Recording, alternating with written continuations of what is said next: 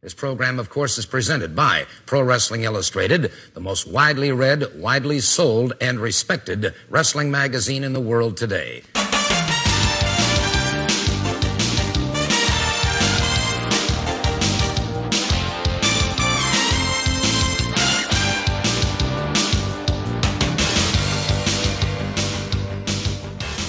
This is the Pro Wrestling Illustrated podcast. I'm your host, PWI senior writer Al Castle, joined by my co-host Brian Solomon. How's it going?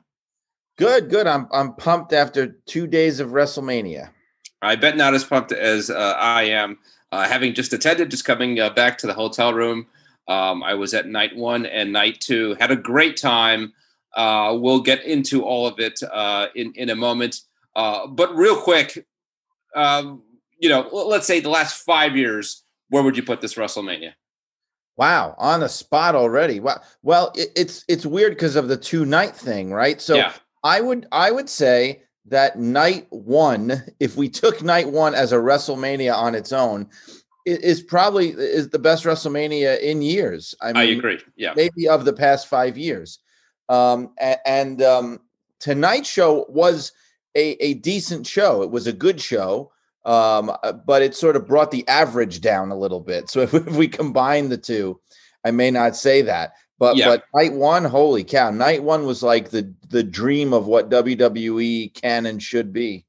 Yeah, I very much agree. I mean, that was my thought leaving the building yesterday. That if there was no night two of WrestleMania, this would be the best WrestleMania in years. And and as you said, sort of expecting it to uh, come down a little bit just because the second night's card wasn't as good. So uh, I think everything night one lived up to, or, or, in some cases, way exceeded expectations. And even if everything met expectations on night two, it wasn't going to be as strong because the expectations were going to be more tampered because the, the card wasn't uh, as good. Uh, but but we'll get into all of it. Uh, a couple things, just a, a real quick plug pwi-online.com. Pick up our latest issue. It's a WrestleMania a coverage issue. Of course, we put it together before we even knew the card, but uh, prophetic nonetheless because on the cover is uh, one of the big stars uh, of WrestleMania, Bianca Belair, the new SmackDown Women's Champion, um, and uh, we've got our hot seat interview with her with her that uh, uh, Kevin conducted, and a fun feature I put together I think it's eight what if WrestleMania main events, kind of alternatives uh, to uh, WrestleMania events, main events that we did get, uh, ones we didn't get, and and uh, why we should have, why they would have been better. Uh, a lot of fun. So uh, go check it out. Just go to pwi-online.com, subscribe. You could get one issue. You could subscribe to the print edition, the digital edition, whatever you like and also um, listen to the podcast there, subscribe to it, get the PWI weekly newsletter, blah, blah, blah, blah, blah. Let's talk WrestleMania. Um, first of all, again, I went to both nights, had a great time, been here in Tampa uh, since Friday uh, with my family. We've really had a blast, kind of great getting back to, to some normalcy. Uh, but I, I, should say for, for folks watching on TV, uh, it, it was really, I think, well run. Almost, I mean, pretty much everybody had masks on all the time. Um, in their seats, maybe less so, but WWE did a really good job, I think, of of distancing. You know, where we were seated, we we had bought tickets for night one and night two, so we had four seats together, but the row in front of us was empty, kept empty. It wasn't that they said uh, didn't sell the tickets, but that's the way they did it. So we had uh, our whole row in front of us empty and a seat or two next to us empty, and that's how the whole stadium was set up. Um, so I, I, think they did a, a good job of uh, being as careful as possible. Everybody had to um, fill out a, a, health screening form on an app to get into the building. Um, so uh, very much thumbs up to them. One thing I wondered, just to kind of set the scene, is you know having gone to a lot of WrestleManias in, in my day. I think this is my 13th WrestleMania. One of the cool things is like how how WrestleMania takes over a city and all the signs and stuff. And I didn't know if this year with the pandemic whether that would be the case, but it very much was. I mean, um, certainly in in I'd say downtown Tampa, but even beyond that, you know, a, a 10 mile, 15 mile radius, you can't drive a block without seeing a poster somewhere for, for WrestleMania. So it, it very much, uh, and you know, the, the hotels have shuttles and it, it really is kind of the talk of the city. So uh, that's really cool that it's, that's back to that. Uh, so I, I loved it. Um, one thing I, I want to say, having gone to the last two WrestleManias before this, with um, that you could go to 34 and 35 in New Orleans and, and in New York a couple years ago, and by the end of them being half asleep and having two cranky kids, uh, I am sold on two nights of WrestleMania going forward. I think it's the way to go, uh, 100%. They both went by really fast. You know, combined, you had, I guess, about eight hours of WrestleMania. So, so maybe even, I guess, as much or more than they were doing in the last few years. But, um, you know, it, it goes by so much nicer. I thought about that at the end of last night's WrestleMania, thinking, what if this was only at the halfway point? You know, w- it would have been brutal. Uh, so, you know, I guess the other way to go is just make WrestleMania shorter. But I, I really think this works. I mean, I, I wonder if they keep it going forward, um, especially if potentially they could sell out two nights. Uh, but but the other part of that, it, what I really liked is you know the space. You know, I, I liked people not being on top of each other. It still felt like a really big event, uh, but but you did have kind of breathing room. Uh, I liked it a lot. How, you know, I have the perspective of being there. How did you think it it looked uh, watching uh, on TV? Did did it look different from from past WrestleManias? Was, was there a different feel in in it not being as packed as it usually is?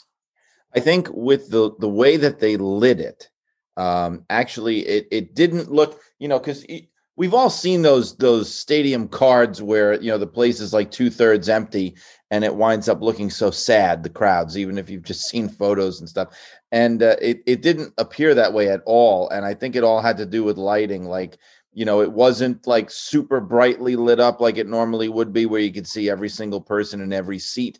So it didn't draw attention to the fact that there was so much eh, you know so many empty seats. You you, you definitely i mean i it was not a big deal. Uh, the thing that was most affected for me was the noise. So i definitely felt that um I, am sure live it was different. It, it always is but uh, the crowd noise very often just did not come across and i think part of it might have been because it's this big cavernous stadium, yeah. stadium with only 25,000 people, you know, one third full or whatever it is, or maybe less. And so there were times where I'm going like, why the heck is this crowd so dead? Like, especially Lashley and McIntyre, the first match on the first night, the first time back in front of a crowd. And, and the crowd really felt flat they they didn't at other times. Like obviously they came alive for Bianca Belair, or at least it, it, sounded that way, and they did for the main event tonight and things like that. But for, for a lot of the time, I felt like the the noise definitely was lower than you would want it to be for a show like this. Well, well, some perspective on that. Uh, for one, I think everybody was still kind of jarred by the whole uh, right. rain delay thing, and, and, and there was probably yes, and and there was also probably a certain amount of fans that were still in in the concourse level. Um, and it, yeah, it, it, got off to, to, such a weird start. The, the, other thing that that's worth mentioning about last night, especially the beginning, was everybody was soaked. So um, it it was pouring rain uh, just before WrestleMania started uh, yesterday, and and it rained really throughout the night. Uh, so you know we got here Friday and we're just burning hot, and it's been 85 degrees and humid, and so you know, we show up to WrestleMania in, in shorts and t-shirts, and sure enough, it, there's a downpour before we get into the building. Uh, I guess I should have just monitoring the the weather better to to know that. Uh, so you know, you had 25,000 fans who were freezing cold and soaking wet all night, uh, and and uh, that that hurt the. Uh, and I think it speaks to what a good job they did that that everybody still had such a uh, well, I guess I'll speak for myself. I, I, I, still thought night one was the better night, even being as uncomfortable uh, uh, as I was. Uh, but but the other thing I wasn't sure of, and I'd ask you this: Did you get the sense uh, at all? And I really don't know whether there was any piping in of crowd noise. And, and the only um, thing that made me think that is in in the stadium there was a couple of times where they replayed uh, stuff from earlier in the night. Like tonight, they, they did it with Randy Orton and the Fiend. Um, they replayed that later in the show and the reaction that they showed in the video that we saw was a lot louder than than uh, and, and, a lot more positive than what I could tell you uh, the crowd was being there. So, did you get any sense that there was any piping in sound? Um, you know, some of the people I was watching the show with were asking about that, And I felt pretty strongly that there wasn't. I mean, if there was, maybe in post, like what you're talking about, but not in the moment. I mean, if there were, then they would have covered up some of the things that were happening. Because one of the one of the fun things about them being back in front of a live crowd is you had once again the judgment of the audience. You know, Yeah. crapping on things that they didn't like that maybe WWE Yeah. didn't want them to, like rejecting the Bellas laying out Bayley, for example. Yeah, I definitely And- want to talk about some of that. Yeah, and, and, and, I- and I think it's great. Yeah, I mean, I, I think they, they learned a lot today. And the finish of of yeah, the finish of Fiend and Orton, Yep. they were not happy. I don't think they were happy, honestly, with probably the entire feud and match in general. And they finally had their opportunity to voice the displeasure that they probably were just expressing in their living rooms up until now, you know? Yep, that was my. Uh, uh, I tweeted a little bit about that. I thought that was the one silver lining of, of all that was that they, um, the fans soundly rejected it, and now WWE knows. Um, so so good. Um, the the other thing uh, on this, just in terms of uh, setting the stage again. Uh, well, firstly on that, I thought the the stage and the whole set looked fantastic. One of the best I've ever seen. Uh, One unfortunate thing is the the weather, and it was almost prophetic because you know the theme and, and all the videos uh, even since last year, what showed like the the stormy seas and all that. And right before the show yesterday, the, the winds. I mean, you, had basically hurricane force winds um, yesterday before the show, and it kind of beat up the set a little bit. So I don't know how well you could tell on TV, but the set was the big uh, a ship and then uh, uh, sails over it, basically flags. They said WrestleMania. And before the show started yesterday, part of it was ripped off and it got worse throughout the night. And then I thought overnight today they would fix it. We showed up; it was even worse shape because uh, there was another big storm today, and I guess nobody was going up there in, in that weather to fix it. So a little beat up, but but that aside, um, looked fantastic. I, uh, the building just looked uh, so awesome. Uh, that ship looked great. Uh, w- the tons of pyro uh, I thought was great. The drones that was the ne- the new thing this year, and they were just so awesome. And and from where we were, you could see them in the parking lot in the back, and, and then you kind of see that they were setting up for something, and then they would take to the sky. When they first went up there, I didn't know what it was. I was like, "What is that?" You know, like a, a hologram or something, and then you realize, "Oh, those are drones." What did you think of the drones on TV? I thought it was really cool. I mean, to be Yeah. just like anything, any time, any other time they use drones. I mean, it's just a great point of view. It's a great angle. It's a great way. To I don't mean the the uh, I don't mean the cameras. I mean the uh, I, I don't know how much this, this even showed up on. t- you might have thought that that it was like the, the fake stuff that they do the, the virtual reality, but um, they they use drones to create these huge images in the sky. You know whether it was Sasha Banks' glasses Oh, or or the WrestleMania banner at the end of the night uh, tonight. Those were really in the sky. I didn't know that. I, Yeah, there was like art in the sky. Yeah, I thought you were talking about when they were kind of showing the whole setup. They sent drones up to kind of film Yeah. everything. But no, no. I mean, I we all assumed that that those were like the usual kind of like CGI graphics that they throw up there. No, those No. were. I think they did some of the CGI stuff, but you know, uh, at the end of the night, the WrestleMania banner tonight. I know they did it for Sasha's glasses, um, and there was a, a few other. I think Drew McIntyre's. No, it was Sheamus's sword. So they had them, and, and from where we were, you could see them parked uh, in, in the parking lot, and they would just take flight, and you knew they were going to do something. When they first went up, I didn't know what it was. Like, what is that? It looked like a hologram or something, and then you realize it was uh, drones creating these shapes in the sky. Super cool. Very nice. Very nice. Yeah. That said, as cool as the drones were and the pyro was, I think they really need to think long and hard about um, ever doing WrestleMania outside again.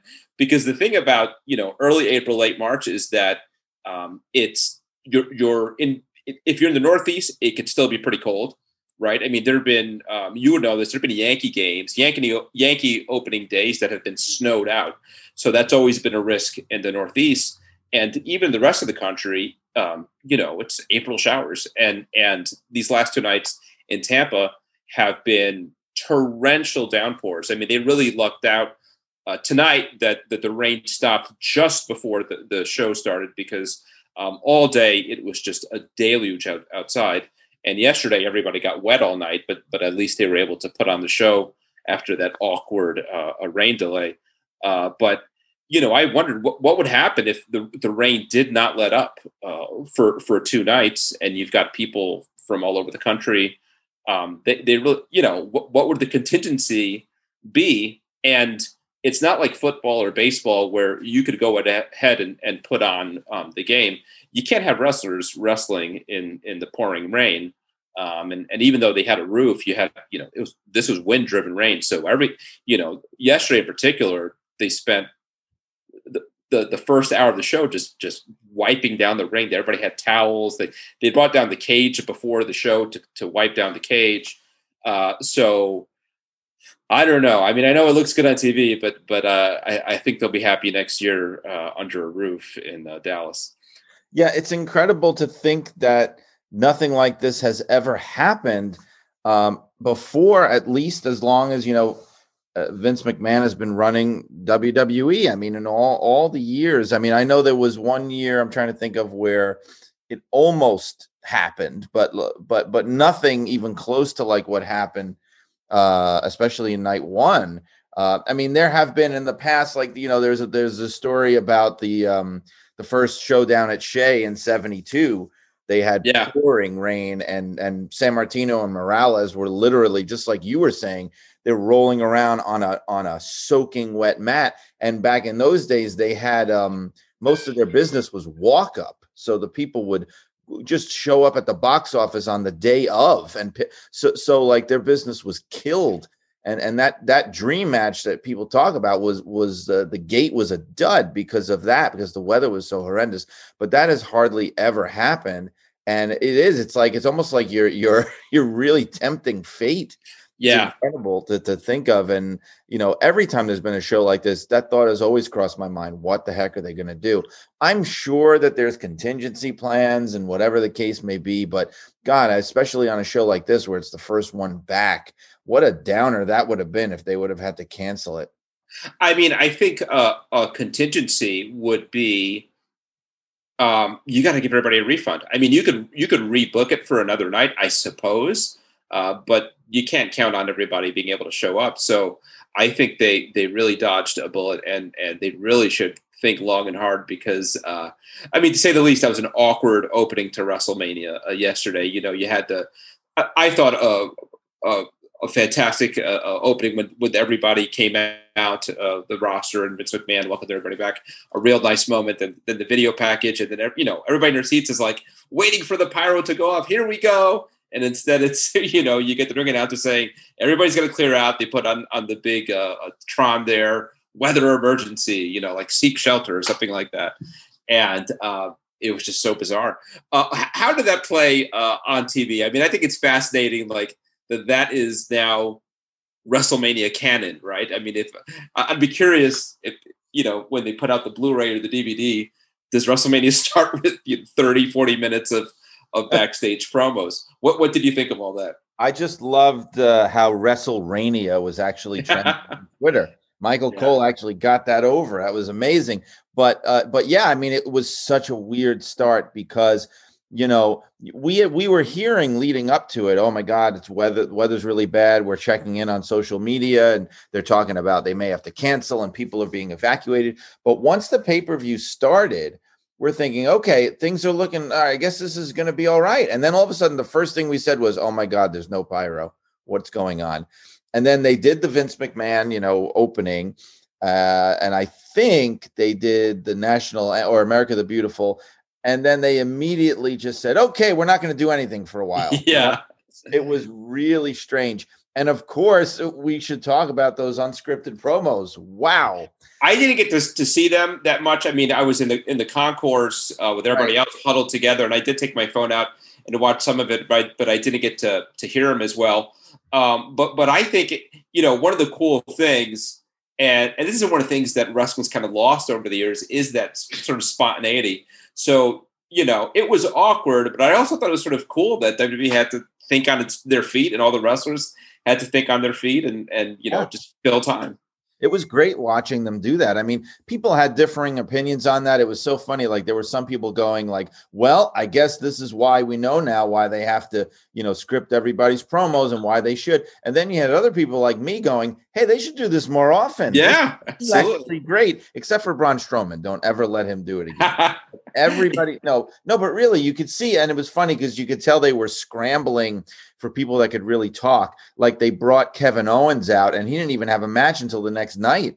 But they probably, you know, they were they rightly said, okay, this guy could really could, could fill time convincingly, and um, you know, it was fun seeing them just talking and letting their personalities in. I thought Seth Rollins was hilarious, you know, in doing what he was doing, you know, in his interview. And some of these guys, that their their personalities come through so much better, and you can tell they were scrambling, obviously. But but yeah, I thought they did a great job with it.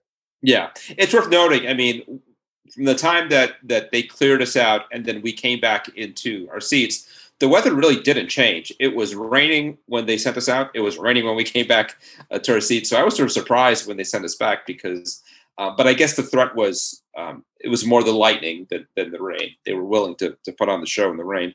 Um, what one last thing in terms of, of the set, I was wondering if if this was acknowledged on TV or uh, visible at all. Did you see the fake fans, the the cardboard fans? Um, you know, I thought for a couple of minutes that that was the case, but like I said, the way it was lit, it was hard to tell. It was like you know, and, and I'm sure on purpose, like you can see silhouettes, but unless you really, really focused on it, you couldn't, you wouldn't really know unless you really thought about it that that they were that they were you know cardboard cutouts. But but after two nights, eventually, you know, you get wise to it. Yeah, it wasn't that much. There was one section on the floor. I think it was just uh, starting to be like the risers there. It's it was the uh, opposite the the stage, uh, and it was all cardboard fans. I actually I think it might have been you know cardboard fan, cardboard fan, real fan, cardboard fan, cardboard fan. Uh, I think, and and I wondered why that section because it was only the one part of the the whole stadium that that they did. And the fun thing today, seeing everybody clear out, is that some some people got their hands on some of these cardboard fans. The the, the hotel room right next to me, a guy's got it on his window. so uh, w- one of the neat souvenirs. Um, so let's jump into to the show. Uh, uh, first, real quick, uh, what did you think of Titus and Hogan? You know, I, I was under the impression that one night was going to be Hogan and one night was going to be Titus. I think this worked better, I guess. Uh, but but I I never thought it worked all that well. Well, uh, I'm really starting to think that maybe the idea of a WrestleMania host is really not a great idea. It just, I understand why they want to do it. It's like you can get somebody who's like a huge personality or a legend from the past and put them on the card and give them something to do without feeling like you have to give them a match or some like hokey vignette or like in ring, you know, kind of thing. Uh, but I don't I don't think it ever really works so so well. And honestly, you know, it, it it's a fact right now, unfortunately, and, and it's such a shame that it's come to this that you know Hogan's legacy is so tarnished that uh, it, it seems to me that he can't really get out from under this. I, I feel like the fan base, especially because it's a younger fan base, the fan base has really turned on him where he doesn't really seem to have the cachet anymore. Like that crowd, especially tonight, was aggressively against him. And if really, I, I didn't get that being there in person. That's interesting. Yes, there was a whole thing tonight. I didn't really catch it last night. Last night, I honestly, because I was watching for it, I felt like it seemed okay. But tonight, they were doing that thing where it's like when Titus would speak, they would cheer loudly and when Hogan would start, they would immediately start booing, like before they even knew what he was going to say. And it was very clear. And, and, you know, look, it is what it is. And people have different opinions about it. And obviously, like he apologized and people question the authenticity of the apology. And I get that. I understand that. But certainly to an older generation, you know, Hulk Hogan is WrestleMania. There wouldn't be WrestleMania without him. They probably WWE probably wouldn't be in business right now without him. They probably would have never made it out of the 80s without him. So so there's always going to be a portion of the fan base that will support him, I think, no matter what. Um, he could eat a baby on television, and I think they would cheer for him. But but for the younger fans, they don't have that baggage. So to them, he's he's the guy that said racist things on tape, and that's the main thing they know him from. So uh, this is a it, it's a damaged brand, and I hate to be saying that, but if I'm Vince McMahon watching this, I'm thinking to myself, "Wow, do I even ever want to put him on TV again? Like, what's my upside?" That's interesting because I, uh, I I don't think you're wrong. I, I I also concluded that he's just not as over as he used to be. But I thought more, and I guess they're not necessarily mutually exclusive, but I thought it was more just kind of a generational thing. And the fact is that the the fan that grew up with Hulk Hogan, you know, for whom Hulk Hogan is is wrestling the biggest star, um, they've aged out, you know, and right. and now Steve Austin and, and The Rock and The Undertaker and and even John Cena mean more. And and Hogan is to uh, a, a, generation or several generations of fans, sort of what Bruno Sammartino was um, to the generation before that. It's like you, you know he was a big deal, but right. you didn't live through it, so it doesn't mean as much. Um, but uh, yeah, clearly. I, I mean, I, th- I, guess the thought was Tampa. He's sort of the you know the the, the mayor of Tampa. Everybody knows him here. Um, but uh, yeah, I hadn't even thought that much about about the, the backlash. But I, you know, I, I, the two could work together. You know, you have both fans who weren't around for him, and as you touched on, fans only know him as as the guy who made those racist remarks. Um, so uh, the, the the event kicks off with Bobby Lashley and Drew McIntyre for the WWE Championship. I love this match. I thought, uh, for my money, the best match of of night one. Uh, maybe the second for me, maybe the second best match overall uh, of the weekend. There's a couple other matches in contention for it, but uh, I thought very much on on the, uh, the, the high side of expectations. Two big heavyweights, hard hitting. Uh, love the suspense, and I might be alone on this. I love the finish. I I, I mean, short of that sloppy distraction thing. Um, I, I, did think that was all that well executed, but I liked Bobby Lashley winning with the hurt lock, um, get him over or, or, keep him, you know, over uh, strong. Uh, I really liked it. How about you? I did too, because you know we were talking about how there we got a feeling that the whole point of this match might have been to give McIntyre his big WrestleMania win in front of a crowd that he didn't get to have a year ago. And in hindsight, now I'm really glad they didn't do that. Uh, I did think it was a very dominating, convincing win. It was done very well. I didn't mind the distraction spot because it may not have been pulled off in the best way, but what I I thought the thinking behind that was they still want to protect the Claymore kick. Uh, yeah. very much. So they don't want to have Lashley have to kick out of it. And obviously, if he's going to win the match, if McIntyre were to hit it, he'd have to kick out of it. So it was their way of getting around that. Like, like you know what I mean? Like it got sabotaged, it got screwed yeah. up, so he never hit it. So they never have to address it. I do feel with a finish like that, and I did love it. I do wish that they still do that. They still did the whole three arm drop thing because I think that in a full Nelson or a sleeper and things because I think it makes it more uh, it sells it more to the crowd that the guy is out and that the match needs to be stopped. You know, when you raise the hand three times. Yeah. Um, I thought that would have been a little better, but I don't think they really do that spot anymore. But but um but it was I did like the convincing win, and I feel like um this feels to me, and I'm not saying that I love this idea, but it does feel to me that McIntyre is kind of out of the top picture for the yeah. future. I mean, a loss like that, a clean submission or whatever you want to call it loss to the heel in the main event i mean i think he's he's i mean that experiment is over in my eyes right now.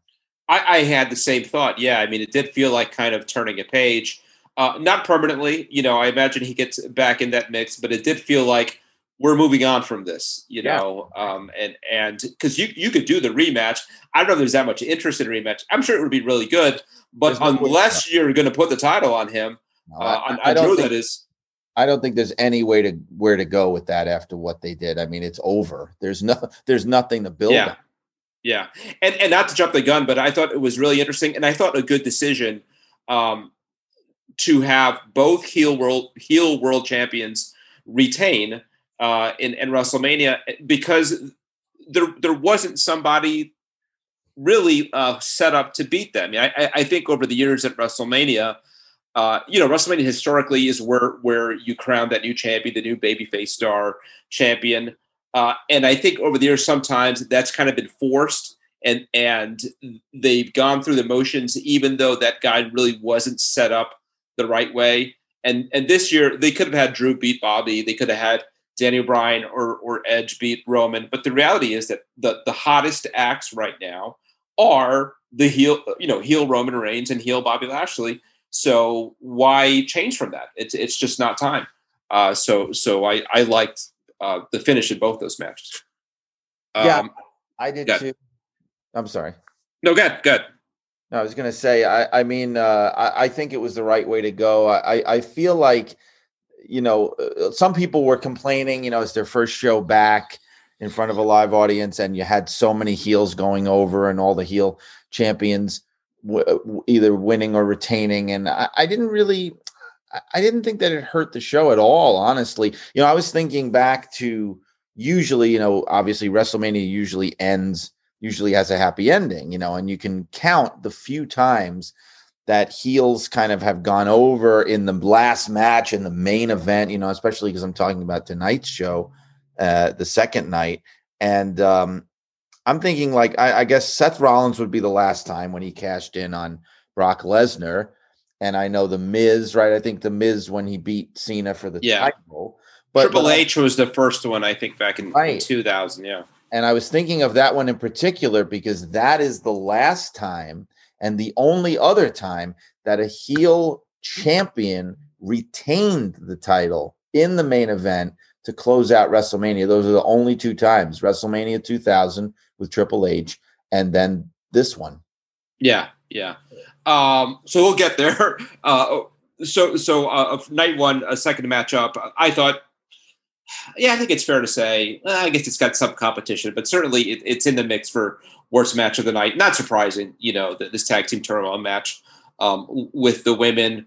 Um, un- unfortunately, you know, when you have a match like this that you know is not going to, you know, frankly, not going to be very good the, the upside is you usually get in and out of it very quickly. But this format of essentially having to put on four matches, uh, or I guess at least three matches, um, necessitated that it was going to be a little longer, and it was. It was 14 minutes. It wasn't very good. Um, it was, you know, the old it's the cliche, but everybody worked hard, of course. But the reality is that that this was not the upper tier uh, for the most part of the women's division, and uh, you know, I, I, can't help but think of, of a, a, lot of talented wrestlers who were left off this show, and uh, you know, some of the people who are in in this that I don't know. I don't want to say that they don't deserve it because uh, I'm happy to see everybody get get that stage. Uh, but at the end of the day, this did not make for good entertainment. No, and you know, it felt like the only time on the card where, and this used to happen much more often, where it was that match where they were just like, all right, let's fit in as many people as possible. Yeah. So yeah, they, like the WrestleMania 20 format with with right. the five way tag team championships, uh, you know, that kind of thing. Yeah. So everyone gets a payday. Right. And I felt like even if you want, because I do think that there should be more women's matches, if you wanted to do that, you know, they didn't have to have this terminal thing. They could have just had a set women's tag team title match for night two. And then night one, they could have maybe had Bayley do something other than you know what she did, which is yeah, which was nothing, yeah. right? What far less than what she's capable of doing. They could have had her doing something, you know. Uh, it, there really was so so many better ways they could have handled that spot for sure. Yeah, and this was it was almost in totality uh, uh, laughably sloppy because the sloppiness began before uh, uh, well, no. Uh, so, so I mean, this will be remembered for for Mandy falling down on the way to the ring, for the announcer slipping up and um, announcing the wrong team uh, as, having uh, advanced. Uh, it was just a disaster in, in every way, and uh, I don't know why it was on the show, especially with with that WrestleMania SmackDown episode they did Friday, where some you know some matches that could have been on WrestleMania were put there. You'd think this would have made sense there. Uh, so yeah. Um, next up, I think was the the men's tag title match, right? Uh, uh, New Day versus AJ, St- AJ Styles and uh, Omos. Yes. Um, you know, uh, for for what it was, a, a showcase of Omos, I, I, thought it was fine. You know, I I think they uh, uh, booked him uh, in a way that limited his uh, or hid, his limitations. Uh, the, the, only shame of it is that you got a talent like AJ Styles at WrestleMania, and I don't know that he was in the ring for five minutes, and and uh, it's just a shame. I guess the talk was that he wanted to work with Triple H, and Triple H ultimately, um, you know, he wasn't up for it this year, but it just seemed like a waste of AJ Styles. Yeah, and I mean, but and I I came into it thinking that way, and I still I still think that he could have done something better. But you know, I was just blown away by by Omos. I thought the handling of him uh, that is the way that you book a really big man like that. And I mean, like they obviously like people have been working with him because you know it, it, it was partly obviously he was protected by the people he was working with who were great, but he he knew what to do and when to do it in terms of like his facials and and his his his just his ring presence. Uh, I thought like he he came across as a really impressive giant. You know, like basically everything that you would have wanted Great Khali to be, but he was not. Uh, yeah. Know, uh, uh, and and I'm sorry to say that because he went into the Hall of Fame the same weekend. Yeah. But but he was horrendous. He was a complete stiff. And and this guy looked great in there. You know, to the average casual fan watching, the kind of fan that doesn't know, like, oh my God, this guy really probably doesn't know how to work all that well. They did not get that impression watching that match. The impression they got was, oh my God, this guy's unbelievable. And I think yeah. that was a job well done. Yeah, it, it's faint praise, but the one thing that he could do that that the other wrestlers of his size and body type, um, you know, Khali being one, uh, uh, Giant Gonzalez being another, that they couldn't do is uh, run. Right? You know, I mean, I, I don't ever remember seeing Khali run or or uh, Giant Gonzalez run, and and just that spot where he was running between uh, the corner posts was something. Seeing a guy like a legit legit seven footer uh, run in the ring is kind of something to see. he, had uh, he had intensity that I liked. You know, guys guys like Khali and Gonzalez. Half the time they look like they didn't even know where they were or what they were doing there. You know, th- this guy had has intensity. I, I like it a lot.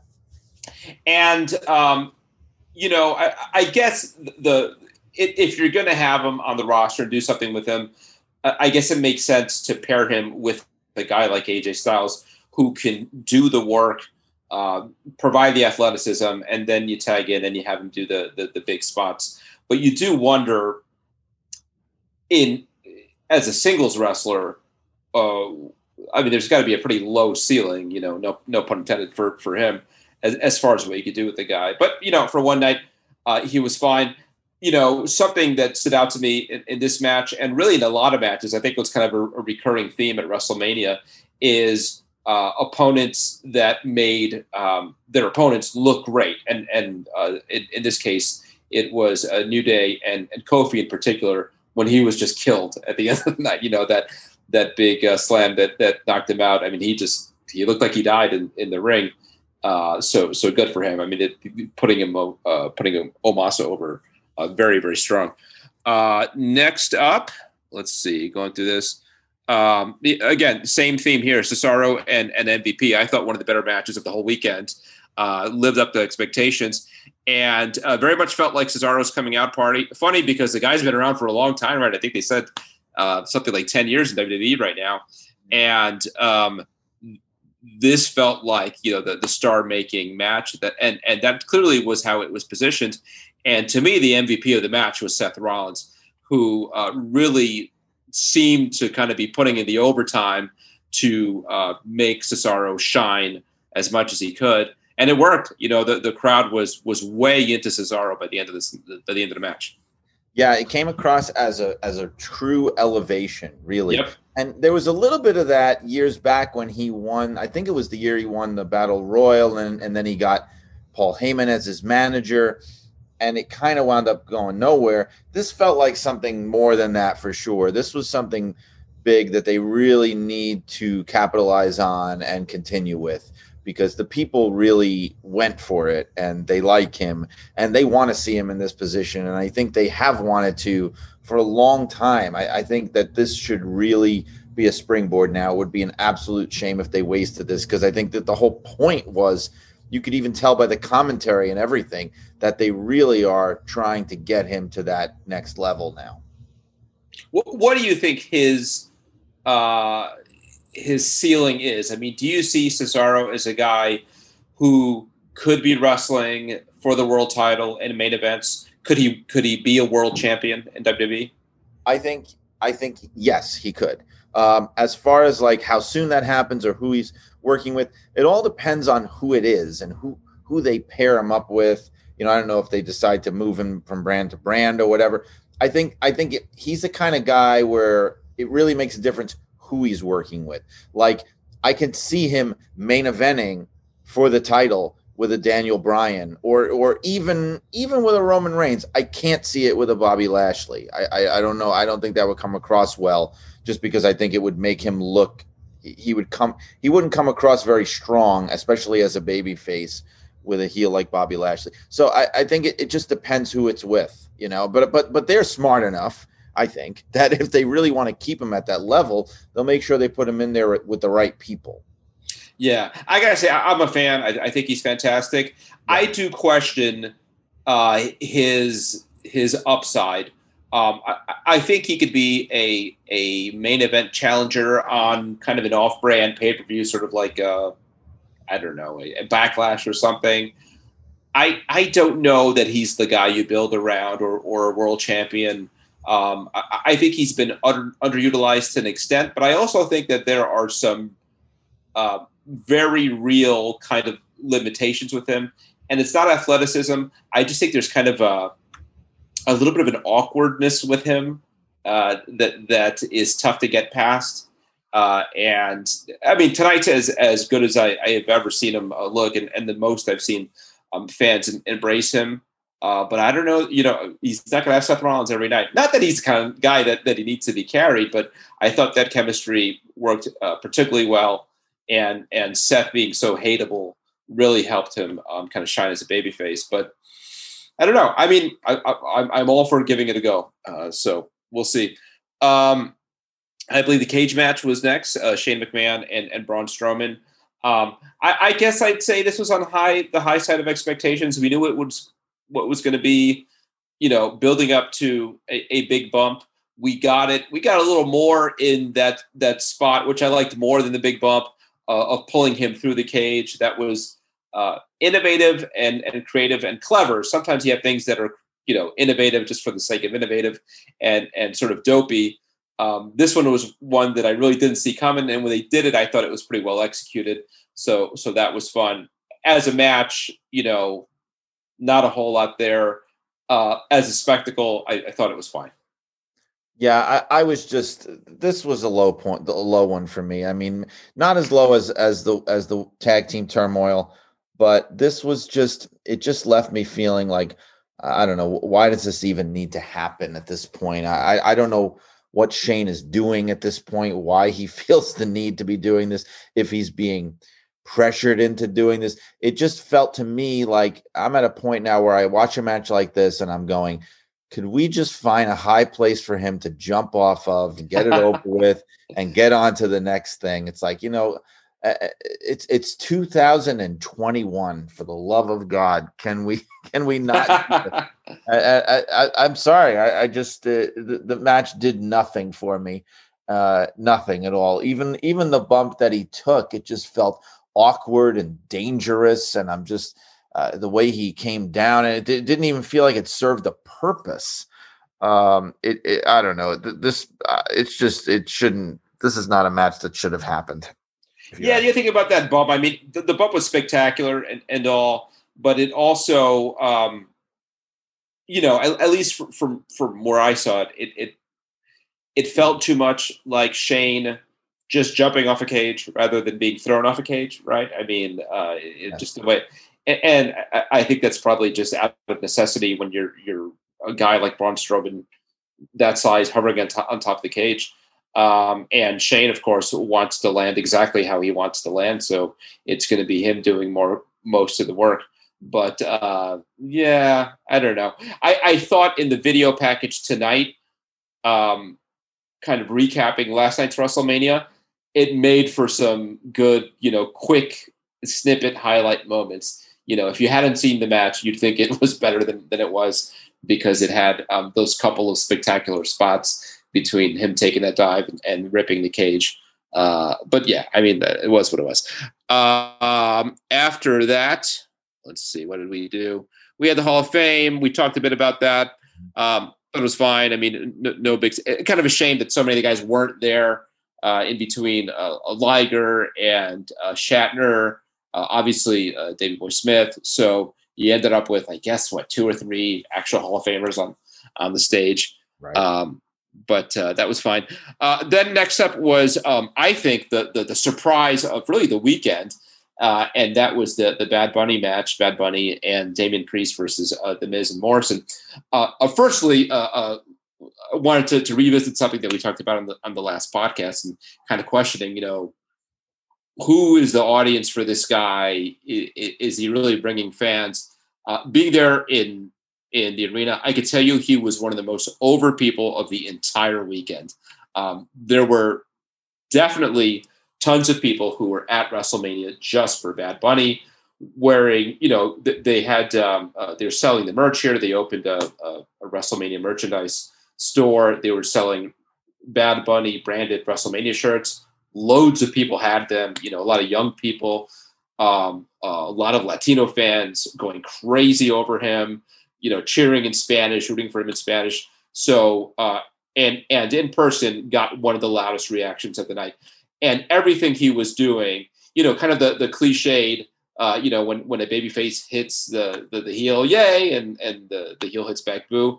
Every spot he did, there were fans who were going absolutely crazy for him.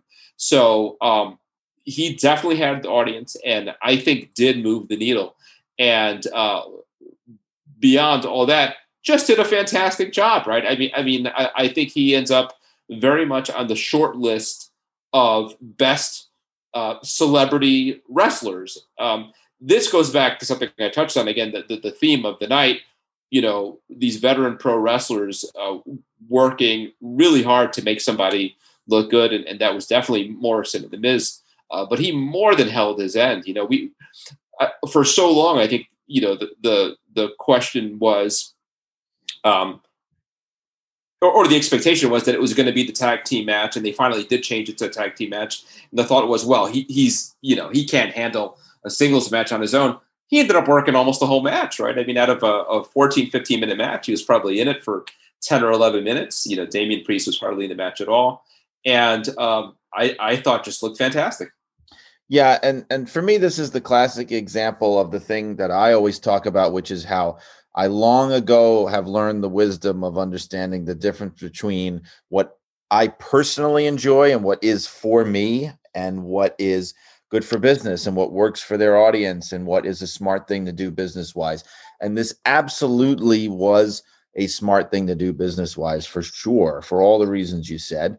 Um, he deserves a lot of credit for the level of dedication that he brought to it. You know, he was not slumming, he wasn't embarrassed to be there. My understanding is that he was working with Adam Pearce and Drew Gulak. They were the people that were assigned to kind of get him to where he needed to be. And then once he was in the ring, I mean, you know, uh, uh clearly he's being carried, but he's being carried yes. by people who are consummate pros and they're doing it in such a, a kind of non-egotistical uh, low-key way and, and, they deserve all the credit in the world for that um, and i will say and, and this again this is my personal bias one thing i tweeted was about the match was you know it's a good thing that the business has already been thoroughly exposed for like 20 years because if it wasn't already, then that match would have been the one that did it. Because anybody watching then is going to go, well, I guess anybody could do this, you know? Yeah. this little skinny guy is just beating the life out of all of these experienced pro wrestlers and just handling them.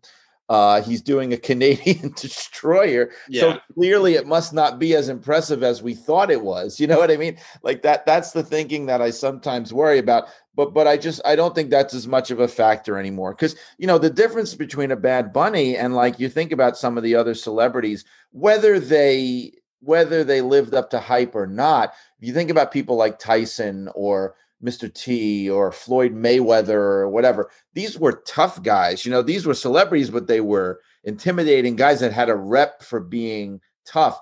And I know they really tried to get that over with Bad Bunny, talking about how he grew up on the streets and he'd been in, in a lot of fights, you know, but you still have the visual of this little skinny guy, you know, doing all these things.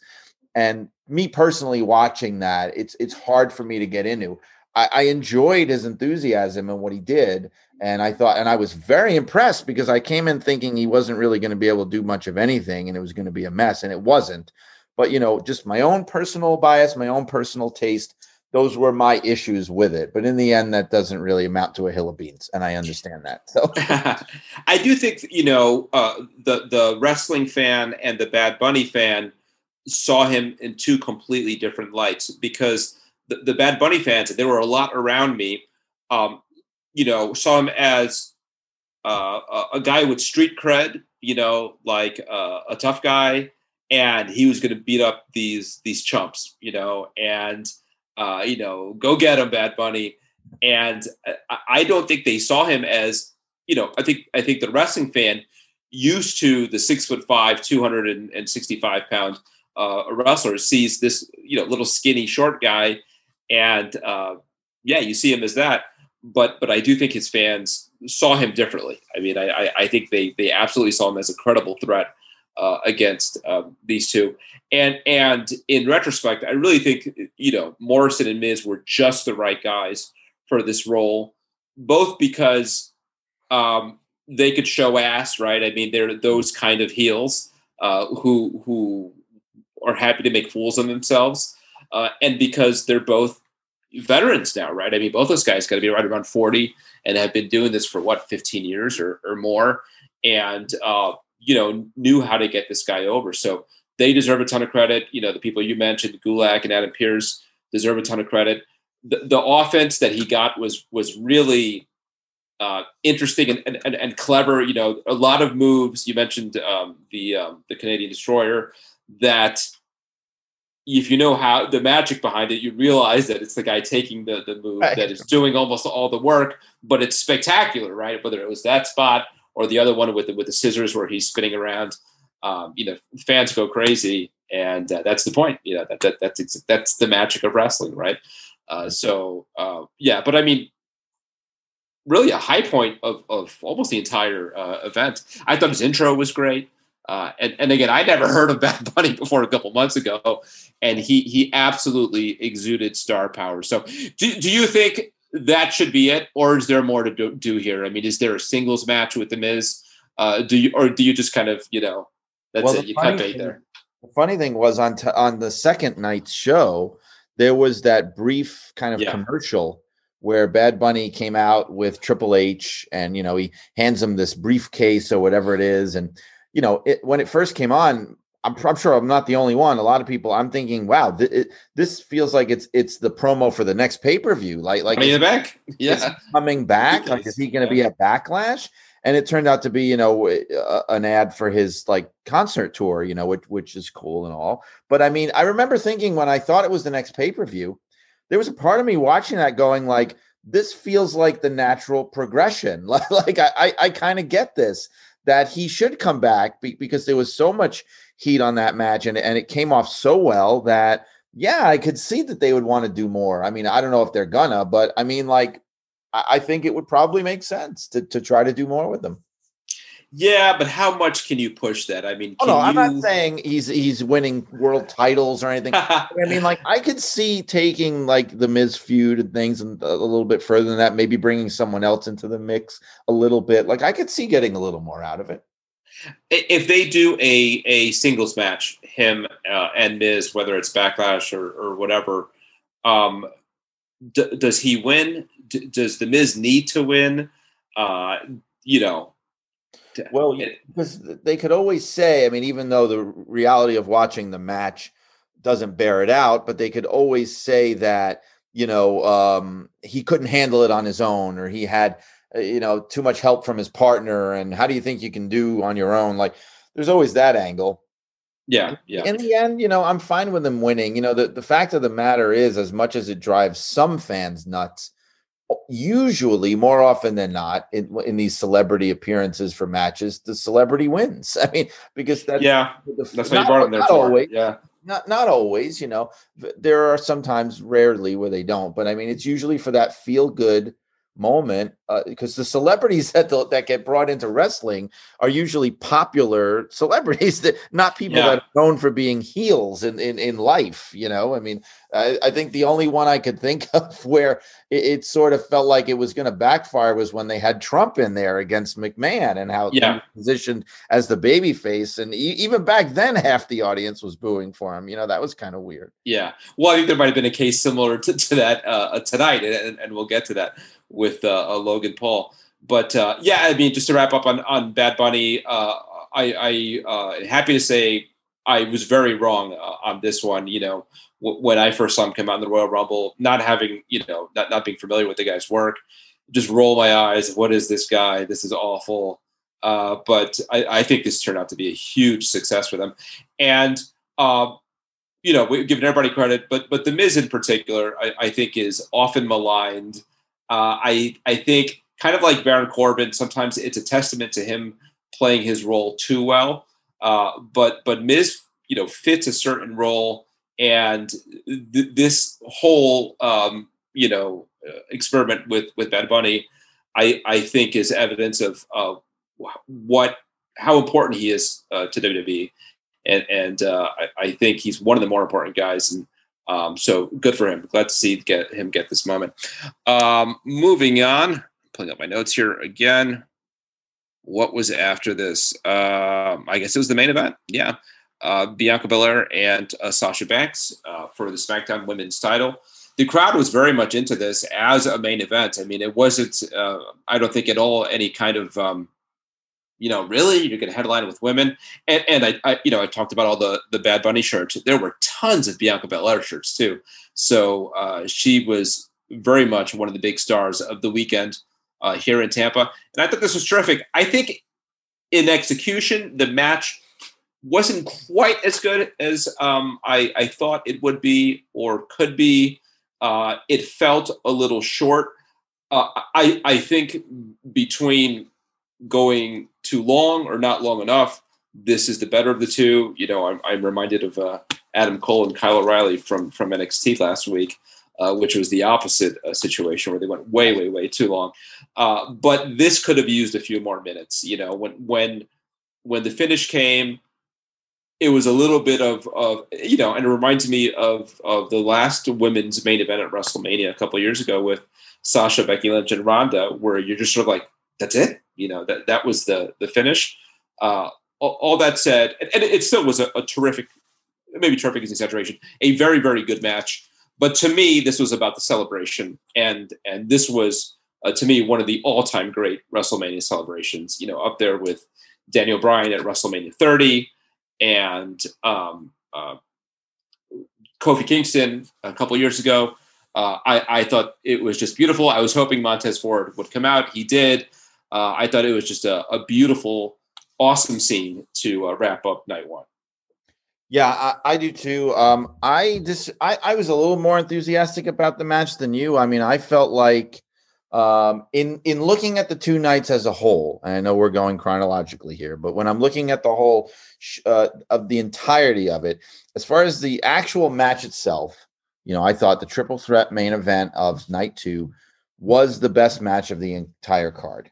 However, um, this match, Bianca Belair and Sasha Banks, is the WrestleMania moment of the show by far. Not only that, but I'd rank it up there with with one of the greatest WrestleMania moments of all time. Like it's one of those moments that uh, watching them stand across the ring from each other before the lockup. I mean, like that's almost in terms of how I the iconicness of that and how I feel it'll be replayed in years to come. That's like a that's like a Hulk Hogan Andre the Giant stare down.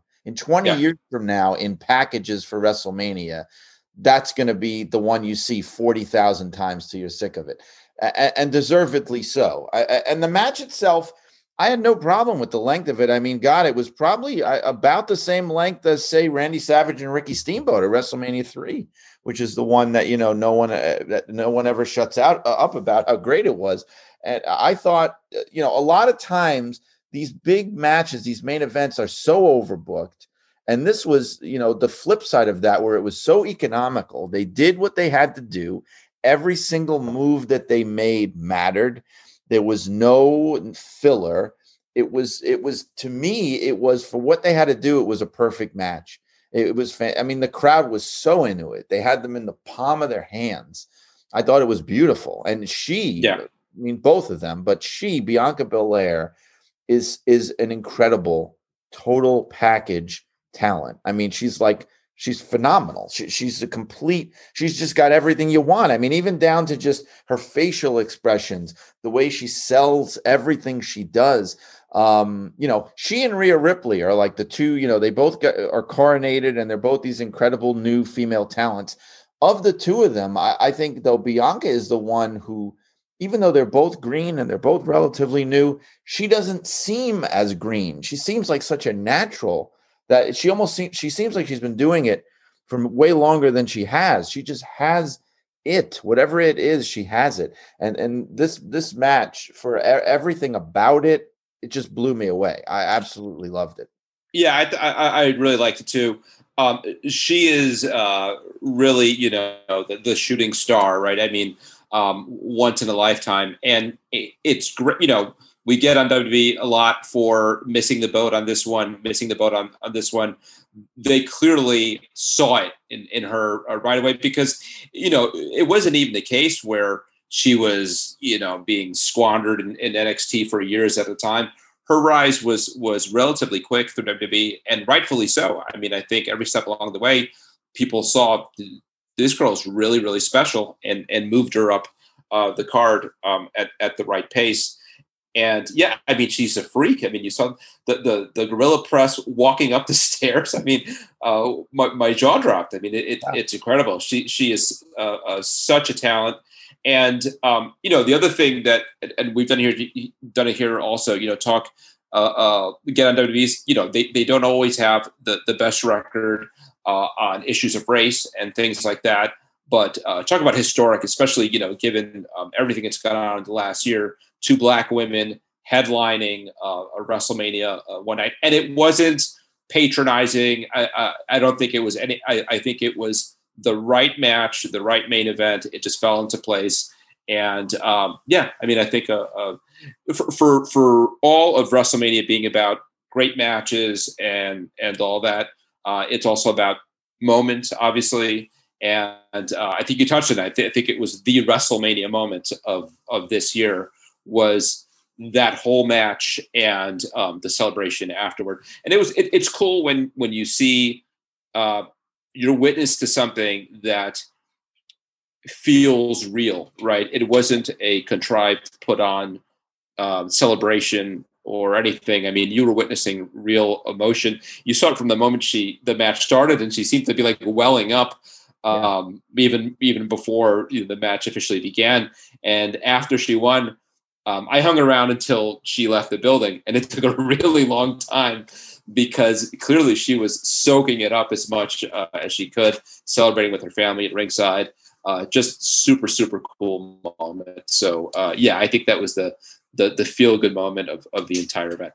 Um, so let's move on to uh, tonight, as we touched on. N- not as strong a card, uh, both in design, you know, in in the the layout uh, and in execution. Let me ask you this: what what if any changes would you have made in the the layout? I mean, do you think? Um, there could have been an effort made to kind of even it out more over the, the two nights. You know, I, I, sort of feel like it worked out fine that you had um, a, a, really good card, you know, pretty much top to bottom the first night. Second night, not so much, but a really strong main event. So I think in the end, it, it worked out fine. You got to close WrestleMania on a real high note.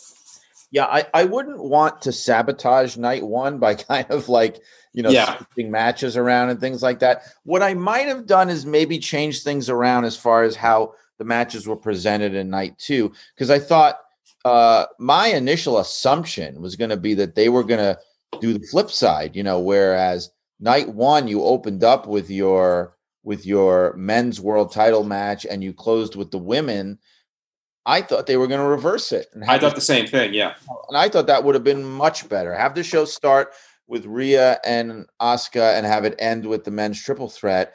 Um, that Orton and, and Fiend match, it just it it started it off with such bad will. It's like the night yeah started yeah. and crowds already turned on you. That that set the tone for the night. I, I really think it did.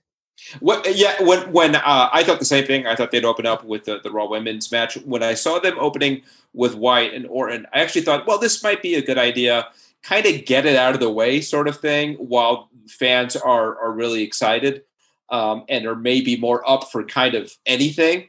Uh, but it was so bad you know. Well let, let's talk about it. You know we both have low expectations for this. To me this was on the low end of my low expectations because we you know what i had said when we were previewing the show is my only hope was look this is just a wrestling match no stipulations at the end of the day, Bray Wyatt and Randy Orton are capable pro wrestlers. So maybe for all the gimmickry that that will surround the match, there will actually be, you know, the actual content of the match will be good. And it it was just a wrestling match outside of the spectacle, and it was a crappy wrestling match. It, it wasn't. It was just boring and pedestrian and awful. This whole thing absolutely stunk. And I'm watching it too, you know, with my son who these days is much more casual of a fan as he's gotten older and you know he's almost a man now and he was a huge Randy Orton fan when he was little. And he watches this and he's just he's just kind of scratching his head and he's like dad I don't understand like is Randy the face? Like if he is like how do we buy him? You know, again, this is my son. You have to understand. So he's pretty smartened up, but he's like, how, I don't understand. Like, is he supposed to be the good guy? Is the fiend? Like, I don't understand. He, he couldn't get the dynamic even of what was happening. And I think that that that was part of the problem with the whole storyline. Is is none of it ever made any sense. And the whole the levels of whatever invulnerability the fiend has it changes from minute to minute. The one, one minute they're shooting him with a rocket launcher and he's fine, and then the next minute Randy Orton hits an RKO and pins him. You, you know what yeah. I mean? Yeah, it, it yeah. just makes zero sense. Uh, but like you said, yeah, the the match itself, even if you took all the gimmicks out, it would have been a terrible match, and and the finish was you know, not what people wanted to see in any way, shape, or form with just the, the way they pulled it off. And then even even with you're waiting for some big revelation and instead they just all disappear you know? Yeah. It, it, yeah it was not it, was a complete flop. Yeah and, and I, I, don't know uh, how much of this was caught on tv but you know the lights went out and um, I, I guess what we were supposed to see is lights come back on and they're gone but even that was timed wrong. And i don't know if this came uh, was visible on television again but they weren't quite gone yet. So, you know, the lights come back on and the door's like slamming on the top of the box. It just looked like crap. I mean, it, it was the, the one, you know, again, what, one of the, the, trying to be optimistic, I thought uh, the, the one upside here might be because it's live, uh, the, there'd be a limited amount of gimmickry in terms of a lot of stuff they've done in post production and how they the one compliment I have how they started this with the the fiend's entrance, walking down the tunnel, that whole video bit, and coming through it burned, and then going through the fire and coming back as as the regular fiend sort of healed up. I thought that was cool. I I, I thought that looked great. Uh, if if they left it at that and then put on a decent match and gotten out of it, I, you know, I would have been um, much more okay with it. But the whole thing with the the Jack in the Box, it was just an absolute disaster. So glad, and we talked about this, you know, that they they finally got a reaction from the crowd, and the reaction was absolutely negative, a rejection of this. Um, I hope that sends a message loud and clear, uh, because w- like the Bad Bunny thing, right? I wondered, well, is, is there an audience here that I'm not aware of? Uh, but I don't know that there was. I don't. I don't see a ton of. You know, I think once upon a time there was, but I didn't see a whole lot of like people wearing fiend stuff or anything like that. I, I just don't know that that character is over anymore. And how crazy is that? Because there was a time when it seemed to be like he he was he was all anyone wanted to think about, and they were talking about you know making him into this huge like weird baby face champion. And I mean, it seemed like you know, he he was everything for a brief moment in time. Yeah. But it, it just They goes to it. show, right? But but I think it goes to show, and we talked about this a little at the time, if I remember, things like that that that there's only so far you can go with it. You know, we were even Mhm. talking about it when he was with Rollins, and Rollins was like trying to murder him in the ring, and you know, how far can you take that? And the answer is not very far because this is what happens. It burns brightly, and then it just burns out. It it, it doesn't have legs uh, and and that's what uh, has happened here. It's just what what a strange career I feel like uh, Bray Wyatt has had in, in WWE. It just feels like you know he he's a talented guy. He can he can do what needs to be done, but it's like he's always on the cusp of just where you're watching the character going like. What what can they do next with this guy? He just seems dead. Like like there's Yeah. there's nowhere else to go. Like they keep saying, all right, now he's reinvented again, and he's reinvented again. Yeah. Like, how many times can you do that? I feel like they may need to just completely start over, you know? Again, right, yeah, you're, you're you're right. I mean, this is like the third or fourth time where they're at the point where uh, I, I think like the the overwhelming call of fans is you got to take them off TV. You know that this is not watchable anymore, and you need a big reboot. And um, you shouldn't have to be doing that. You know, uh, every career has kind of its ebbs and flows, and, and times where you got to pull back and maybe take a guy off TV f- for a few months to freshen him up. But th- this is now in the last several years yeah the third or fourth time where it's like sort of this this emergency where you like you need to remove this from television right now you know?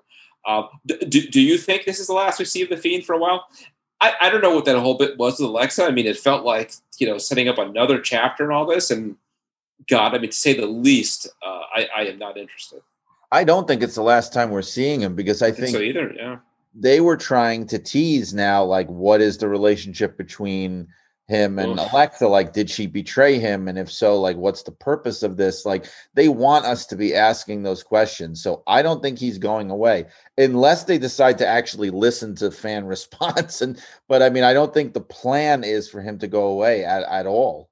Yeah, and, and for Randy, I mean, I'd really like to see uh, Randy get into a program with a really good wrestler and remind people that yeah, this is a guy who, at the end of the day, uh, it can be is a terrific wrestler. It's again, it's it's so strange that a guy who who uh, fancies himself this sort of wrestling traditionalist and purist third generation wrestler has spent so much of the last two years uh, embroiled in this kind of stuff. You know, I, I- uh, so I, I don't know what it would be, who it would be. Maybe we're due for kind of a a, a roster roster. Uh, of, what do they call them? You know, one of these drafts or whatever. The the shakeup, uh, I guess, comes sometime out of Wrestle, WrestleMania. So uh, maybe a, a change of scenery, move over to SmackDown. Daniel Bryan, Roman Reigns. I don't know. Uh, but but yeah, he, he needs to get far far away from the. They they just absolutely bring out the worst in, in each other. So hopefully it's the last we see of those two for a long long time. Um, what else? We go from that to uh, the women's tag team match. Again, not a whole lot here. It was fine. Um, you know, better when when Shayna and and Natty were were in there than when the other two uh, were in there. But uh, you know, f- feels like one of those matches where a couple years from now it'll be a, a trivia question: What was the women's tag team match at WrestleMania? And you'll have no idea. Oh, I remember there was like some kind of match to decide the winner, uh, but just completely forgettable. Yeah, it, and and it makes you marvel sometimes at how people can vacillate from year to year. Like you know, the last time it's Shayna Baszler and she had Becky Lynch. You know, Yeah. the hottest thing going, and and now she's in this, and uh, you know, it, it was better than the tag team turmoil from the night before, but that's a pretty low bar, obviously. Um, I thought there's a few problems. I mean, Nia Jax, um, I mean, I, look, I, I don't think I'm going out too much on a limb here. Is just not a very. She is not a great performer, honestly. No. I, I mean, I got to be very, very blunt and, and direct. You know, there have been times where she's been dangerous. Um, she's clumsy. She just doesn't. I hate to say it, but we, we know her, you know, family pedigree and stuff, and you almost wonder if it wasn't for that, if she ever would have even gotten an opportunity like this. I mean, you know, it's great that she has a unique look. I love the fact that you know she looks different from most of the women and they that's been a positive for her especially the women that WWE uses but uh, I think she brings the match down you know and, and like I said Shayna being like lost in the mix there is not a good thing. Um it just it just was what it was you know it wasn't anything amazing. But but in a way, I with with matches like this at WrestleMania that are not terrible, but they just they are what they are. They also serve a purpose because we all know, you know, I mean, like part of the way they book these shows and they plan it all out is you want to bring the crowd up, and then you kind of want to bring right. them down a little bit, and then yeah. bring them back up. You know, and I'm sure I'm not going to feel great if I was one of the wrestlers going into a match thinking, ah, this is the match that's meant to bring everybody down. Like I don't know yeah. what they think about going into that. But I mean, that is partly intentional. You know, that way you don't burn the audience out. And it wasn't it wasn't terrible. It, it just no. was uh, you know, it, it took up some time on the card and that was it.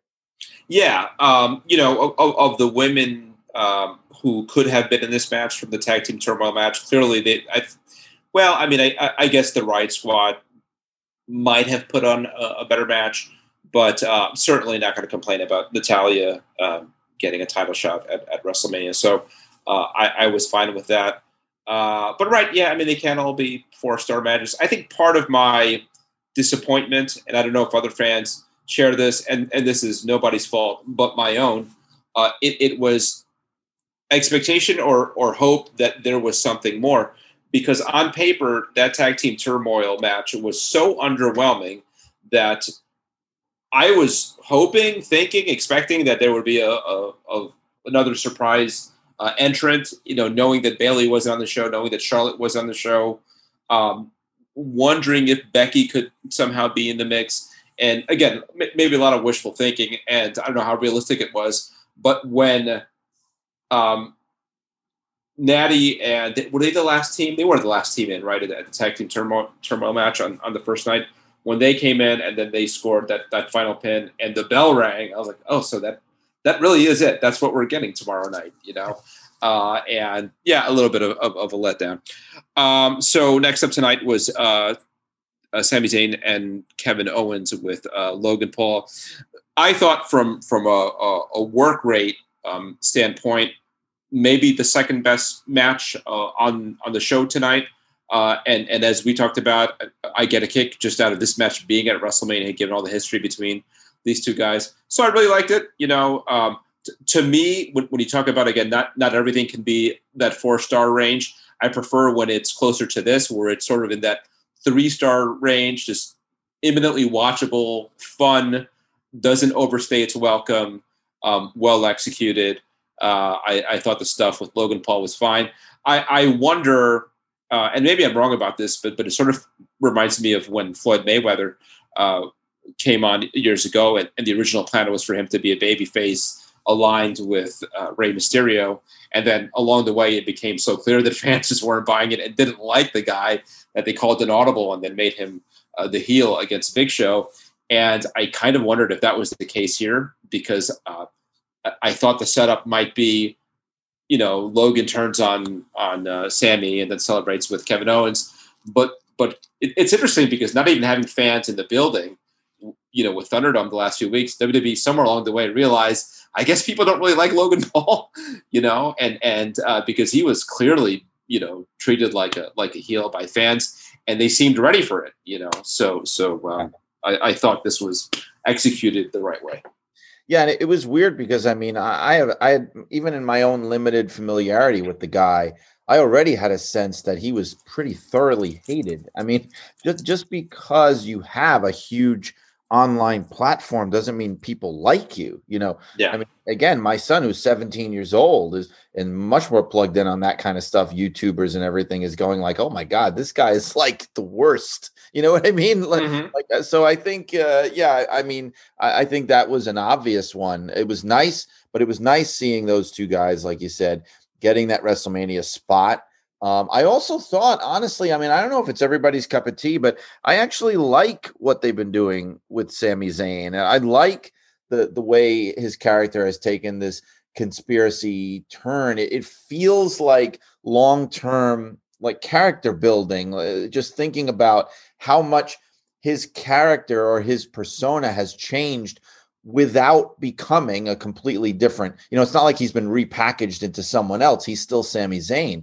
So you, you know it, it's really interesting. I i like what they've done with it and and it also gave a little bit more depth to the match instead of being like oh it's Sami Zayn versus Kevin Owens for the 8000th time. Like it felt like something new and fresh and different and and worthy of being on the WrestleMania card because of not just those two guys and their history, but even just because of the of the presentation as a whole.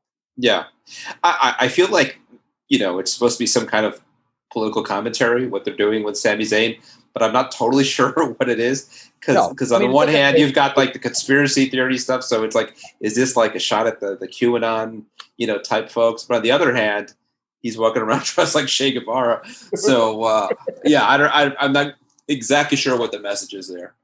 Right. I mean, yeah. And I mean, like, it's one of those classic wrestling things where it's sort of like everything is such an archetype where it's like, okay, he he is the conspiracy theorist with a capital C and T, but it's never actually clear what on earth the conspiracy is that he's obsessed with. And it doesn't even really matter. You know, it's just this general yeah.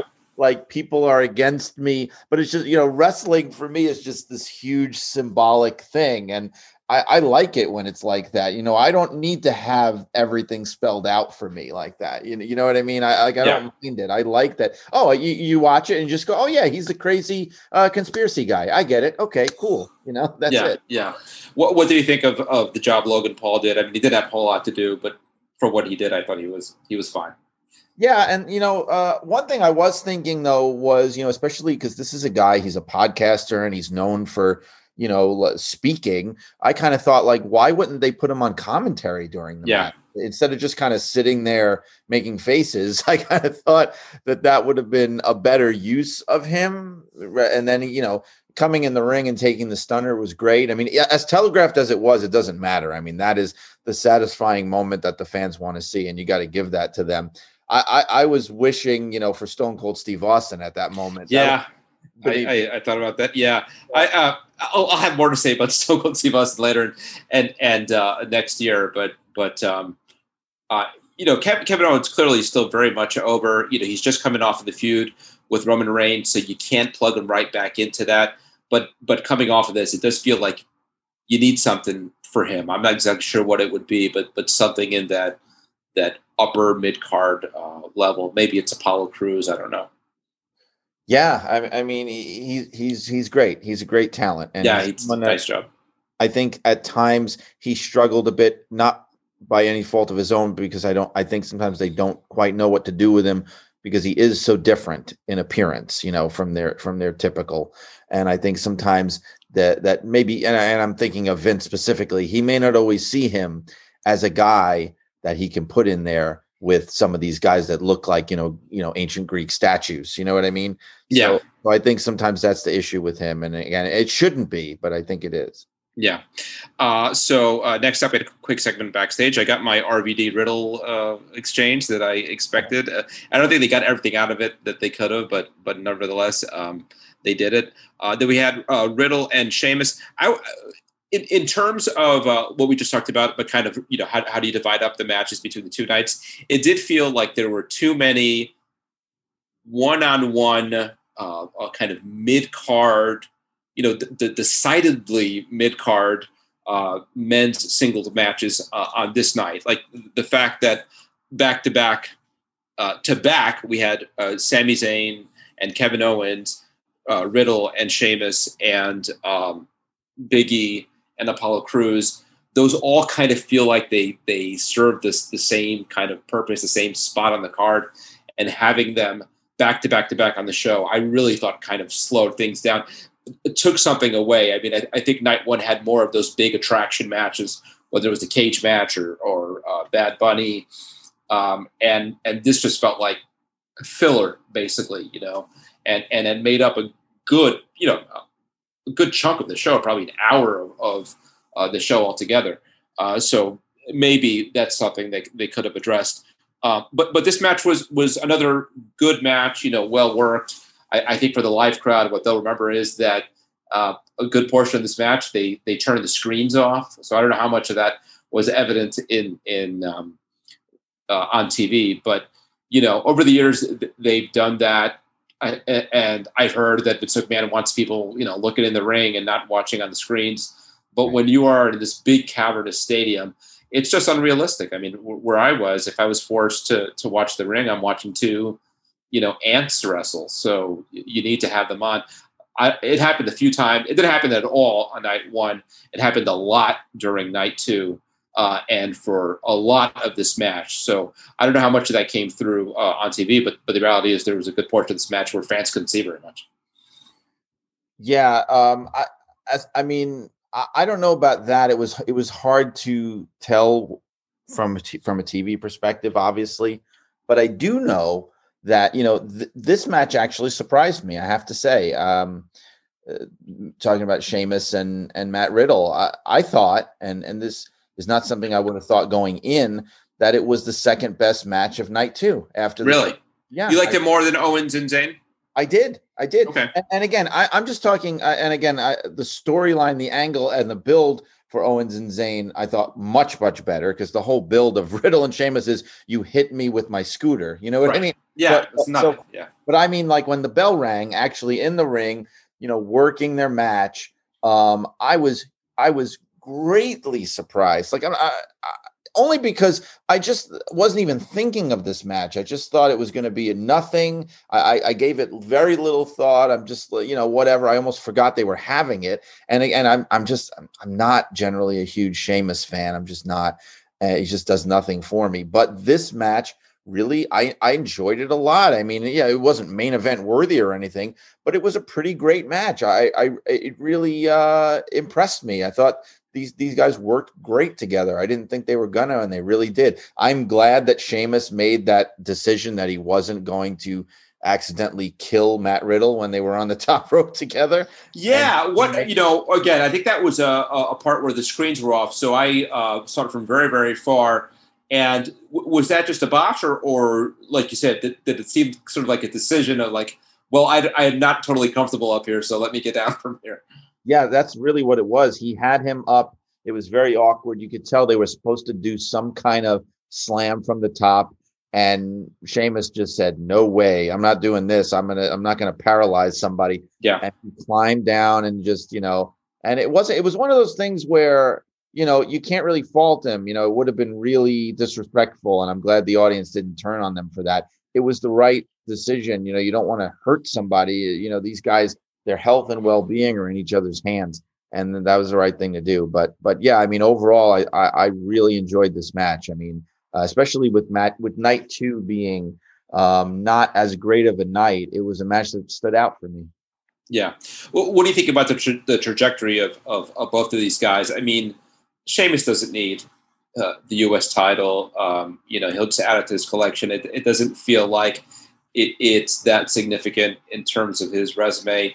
Um, Riddle, it does feel like they're kind of onto something uh, with him, e- even as much as that character's kind of been, you know, Vince McMahonized. You know, for, let's let's lose Matt, let's lose his first name, first name, and give him a scooter. Is very much like the Vince McMahon treatment uh, of a guy who was uh, organically really popular before he got here, uh, but he I, I, still think he's sort of connecting with fans. I mean, I think young fans kind of get a kick out of him. Um, I, I, think he could be something. Do you think that they see that? Do you see him losing the title tonight as um, a, a, lack of confidence, or is it potentially the opposite? If the idea is let, let sometimes losing a mid card title is actually an elevation. Yeah, no, I don't. I don't. It, it didn't come across to me as them kind of giving up on him. In fact, the the feeling I got at the end of the match, I'm almost wondering if they're planning to maybe adjust him or tweak his character a little bit. Like it reminds me a little bit about what they did uh, of what they did with Orange Cassidy in AEW, where they quickly realized like there's only so far we can get with this guy who kind of stands there with his hands in his pockets and doesn't do anything. And it's funny for a while. And they started to have to sort of adapt him and do things with him where he'll he'll get a little more serious or he'll do that or he'll have a little more depth to him. And I feel like that may be where we're going with Riddle, where it's like, you know, you run the risk of having him just become this goofball comedy act. And I don't think that's what they want him to be. So I, am thinking they may kind of retool him just slightly. And, and and I don't think that they're giving up on him at all. I think this is just kind of a new chapter. Yeah, yeah. Uh, so the next match is um, the drum fight, the Nigerian drum fight between uh, Biggie and Apollo Crews. Uh, to me, this is one of one of the big disappointments of all of WrestleMania. There were other matches that weren't very good, but I didn't expect much out of them. This is one uh, that really let me down. It, it, was just nothing. It was a, a, kind of the worst version of a WWE weapons match. Um, not particularly creative or or exciting or anything and um, you know ends with with the run in from Babatunde. Even that feels sort of you know uh, like a, a, copy of AJ Styles and Omos, where you've got kind of the smaller athletic guy now with the, this giant muscle behind him. Uh, this is just such a letdown and and uh, a shame because I think these two, in the right circumstances, could really have had uh, a showcase match. Biggie in particular, wrestling in Tampa, a guy who, who we said, you know, some months ago was thought of, maybe even being uh, in in a world title spot here, just ends up losing a a bad, forgettable match. Yeah, it, it seemed. Um, you ask yourself, why did they even bother with this stipulation? Yeah, what was the point? I almost got the feeling that maybe the stipulation was originally supposed to be something else because all it was was a weapons match. You know, I mean, uh, I understand sometimes you you like to kind of put a bow on these things and give it a, a, different name and a fancy name. And you know, wrestling's always had like Sicilian stretcher matches and you know Greek death matches. And in the end, it, it doesn't really mean much. It's just the same thing, but it's got a different name. I get it. But I mean, this is WrestleMania, and you, you got to come up with something a little better than that for this. Yes, it was a waste of Big E. And you know, I've been giving this Apollo Crews thing the Nigerian thing really the benefit of the doubt and going like, you know, uh, this is I, will see what they do with this, and maybe mm, you know this is the, the the, and the guys of Nigerian heritage, and it's great. And look, I mean, Ivan Koloff was French Canadian, so I mean, who am I to complain?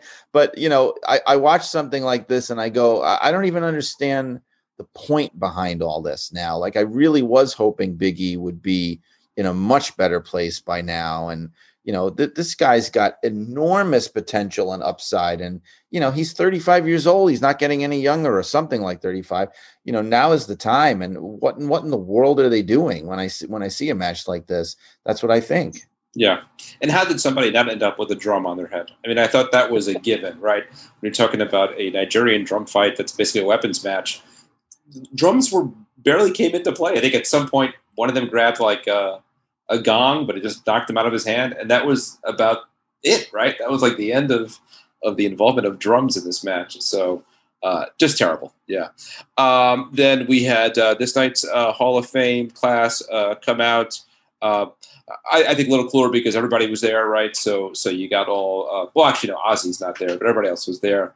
Um, you know, the the Kane Pyro uh, warmed up everybody for a moment, uh, and yeah, just a neat little moment. I th- uh, to me, like the, the feel good one of this whole class is Eric Bischoff, right? And and it's just cool seeing a, guy who's like created a lot of controversy, obviously over the years, but um, has his detractors, but also to me, to me, you know, uh, undeniably contributed so much uh, to wrestling, but for the competition so uh, to get that moment uh, on the stage with his ring, uh, I think there's a lot of love there uh, among the fans for Eric Bischoff.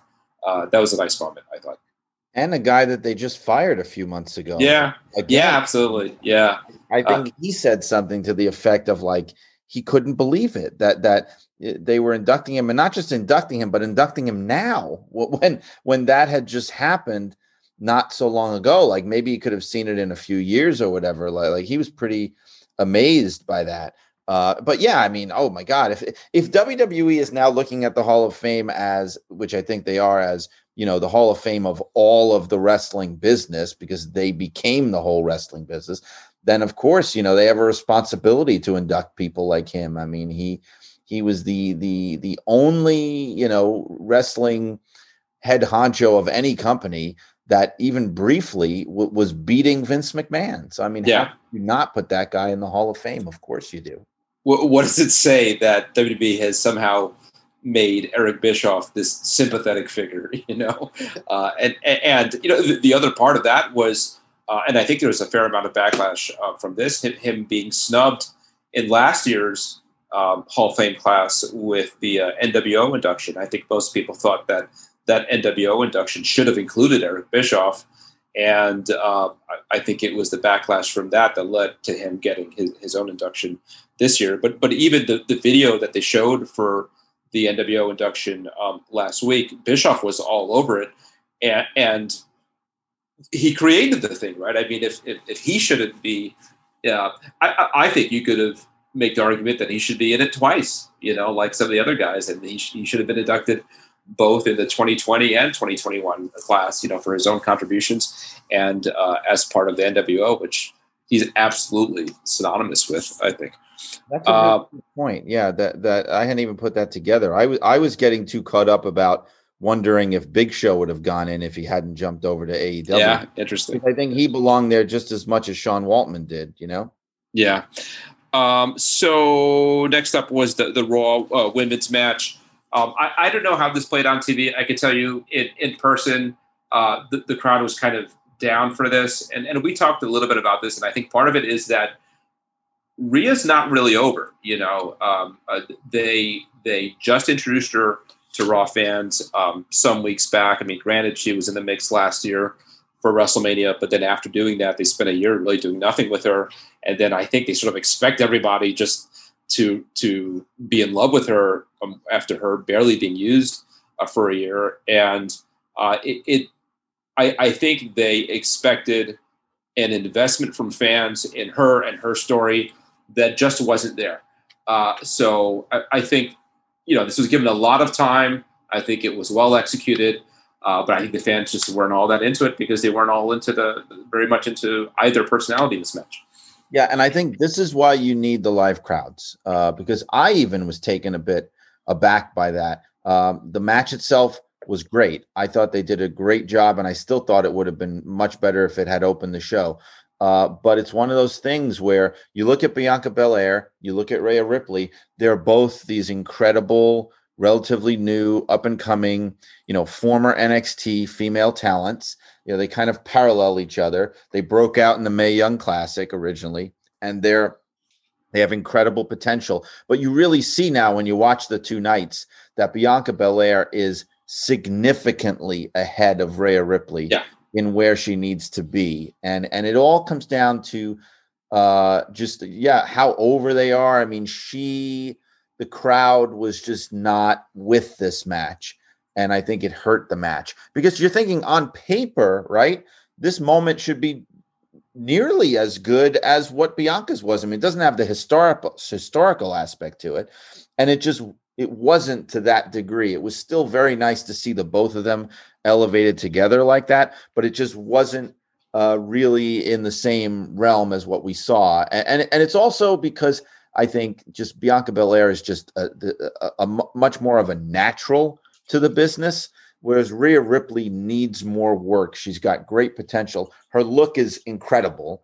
And, and the way she carries herself, she's a great promo. In the ring, she just needs needs work. She's really, really green. And I think the crowd actually threw her off her game a little bit. Whereas a very seasoned pro is not going to allow that to happen. So I, I still think she has a huge upside but uh, this was just an unfortunate bit of timing for her, I think. Yeah, we, we talked a little bit about this in, in um, the show previewing this card, but this felt a little forced, right? A little kind of sw- square peg, round hole. And it's like, uh, I think there's realization that they were onto something and um, they, they pulled back too quickly. And I remember ahead of WrestleMania last year, they did this whole video package talking about her her dream of um, wrestling. And, and does she have like some connection to Florida? I think she might be from Florida. I don't remember, but it was a whole big thing about oh, when I get out there in front of the Florida crowd, Florida crowd, and my family there, it's going to be the realization of you know, all these dreams. And they obviously weren't really able to have that moment last year because of the uh, circumstances of WrestleMania. So it just felt like they were just kind of trying to redo what they didn't get to do last year, and it just didn't feel organic. You know, it it, it um, the, the, timing just seemed off. I mean, it, it, felt like they they got to this about a year early. So uh, we'll see. You know, but nevertheless, you know, um, she absolutely could be a success, and and I don't mind her in in this position. You know, some new blood as uh, the top uh, woman on on Raw. I think she'll she'll do a fine job. You know, I think Asuka could stand to, to pull back a little bit. So uh, we'll see. Um, and uh, after this, we got we got uh, again uh, to me one of the big letdowns of, of the whole weekend. Um, you know, the the Bayley segment, and I had a lot of anticipation for what this would be. I mean, after sort of the teasing over the two nights of her looking for a guest for her show and asking everybody around. And I, I think everybody's expectation, and, and the rumor was out there, was that it was going to be uh, Becky Lynch. I wondered if it could be even more than that. You know, they they, they brought up John Cena, or she brought up John Cena, um, and, and, I wondered if, you know, is he the surprise? I with Charlotte also not being on the show and Sasha not being on tonight, I wondered if they could do something with the four horsewomen. You know, that'd be kind of a, a fun little moment and in the end, it was nothing. It was it was a a, a nothing segment with um, the Bellas, awkward, um, sloppy, and and Hulk Hogan and, and Titus and Bayley, who had this amazing year, right? I mean, a, a historic year um, for a woman. Uh, that was her WrestleMania year. I mean, what an incredible letdown. Yeah. Uh, yeah, I know. It, it, I, I really do agree. It was um, it was not really what what I would have hoped for. Yeah, and and um, I, I don't know that I caught it on uh, that much in person, but did you say that it seemed like the fans rejected the Bellas? Yes, they, they did. I mean, that felt very clear. It was sort of like, you know, I think WWE sometimes forgets that, uh, you know, yes, total total divas and and Total Bellas, huge ratings getters, and they really got a mainstream audience and people that don't even necessarily watch wrestling. But but the main WWE fan base, they they always liked to boo the Bellas. You know what I mean? Like they they were much better off as heels with them, and they love Bayley even as a heel. They just love her, and and you know she's she she's she's so entertaining in her role that when they came out and did that, yeah, the, the crowd immediately started booing because they could see where it was going. And they did not want to see that. And, they, they just um, did not approve of the Bayleys laying out, uh, of the, the Bayleys, of the Bellas laying out Bayley. It was like, um, I think they would have much rather seen Bayley take out the Bellas. Yeah, yeah. So it was kind of a bummer. I mean, I, I it, it just sort of, you know, right before the main event spot, I thought, I don't know. I don't know what people's expectations were, uh, but I know I was very much expecting Becky Lynch. We talked about all the cards that typically they could play at WrestleMania that they weren't able to play this year for various reasons, whether it was Cena or Lesnar or, or whoever else. It, you know, this seemed like one that could have been played, and I don't know what the circumstances are, why she wasn't there. Uh, but I, I, mean, I guess you can't fault WWE. It's not like they advertised something and did a bait and switch. Uh, but it was just sort of surprising that, you know, that's worth talking about. There, there wasn't anything over two nights, or nothing, nothing that that was sort of like that WrestleMania surprise. Just you know, the, the card was what it was. They delivered on everything, but but no surprise appearances, returns, debuts, nothing like that. No, there wasn't. They they really went hundred percent on the merits of the matches themselves. I mean, I think there's something to be said for that. There weren't really there wasn't a whole lot of of of kind of uh, weird overbooked finishes. Um, it was a, a, lot of the finishes were were very clean, even heels going over clean. Like it, it, it had a very different feel, and I don't mean that in a bad way. It just had a very different feel in the way it was almost like there was this feeling like they didn't have to overdo it for whatever reason. Uh, and, and, I think I think that came off well. I don't think they necessarily needed it, I wouldn't have minded like somebody like Brock showing up or something like that, but I don't, or Cena, but I don't think it was sorely missed or anything. It wasn't like I came across uh, away from the show thinking, oh, you know, it really could have used more of this or that. I, I, I don't think so. I think, I think the only thing that would have helped night two would have just been better matches and better programs.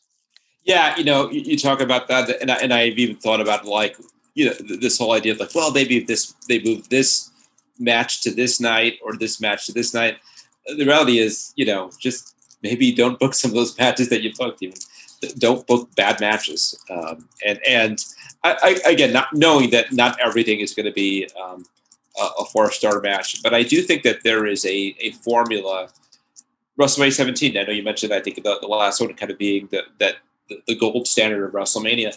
You look at that card. Not not everything was um, targeted as that four star match. I mean, you had like a, a, great wrestler like Eddie Guerrero working with Test that night, but that match really worked uh, actually, and even stuff like the gimmick battle royal really worked. Added to the card, uh, uh, Shane McMahon and uh, Vince McMahon for what it was really worked. I, I think there's a, a formula.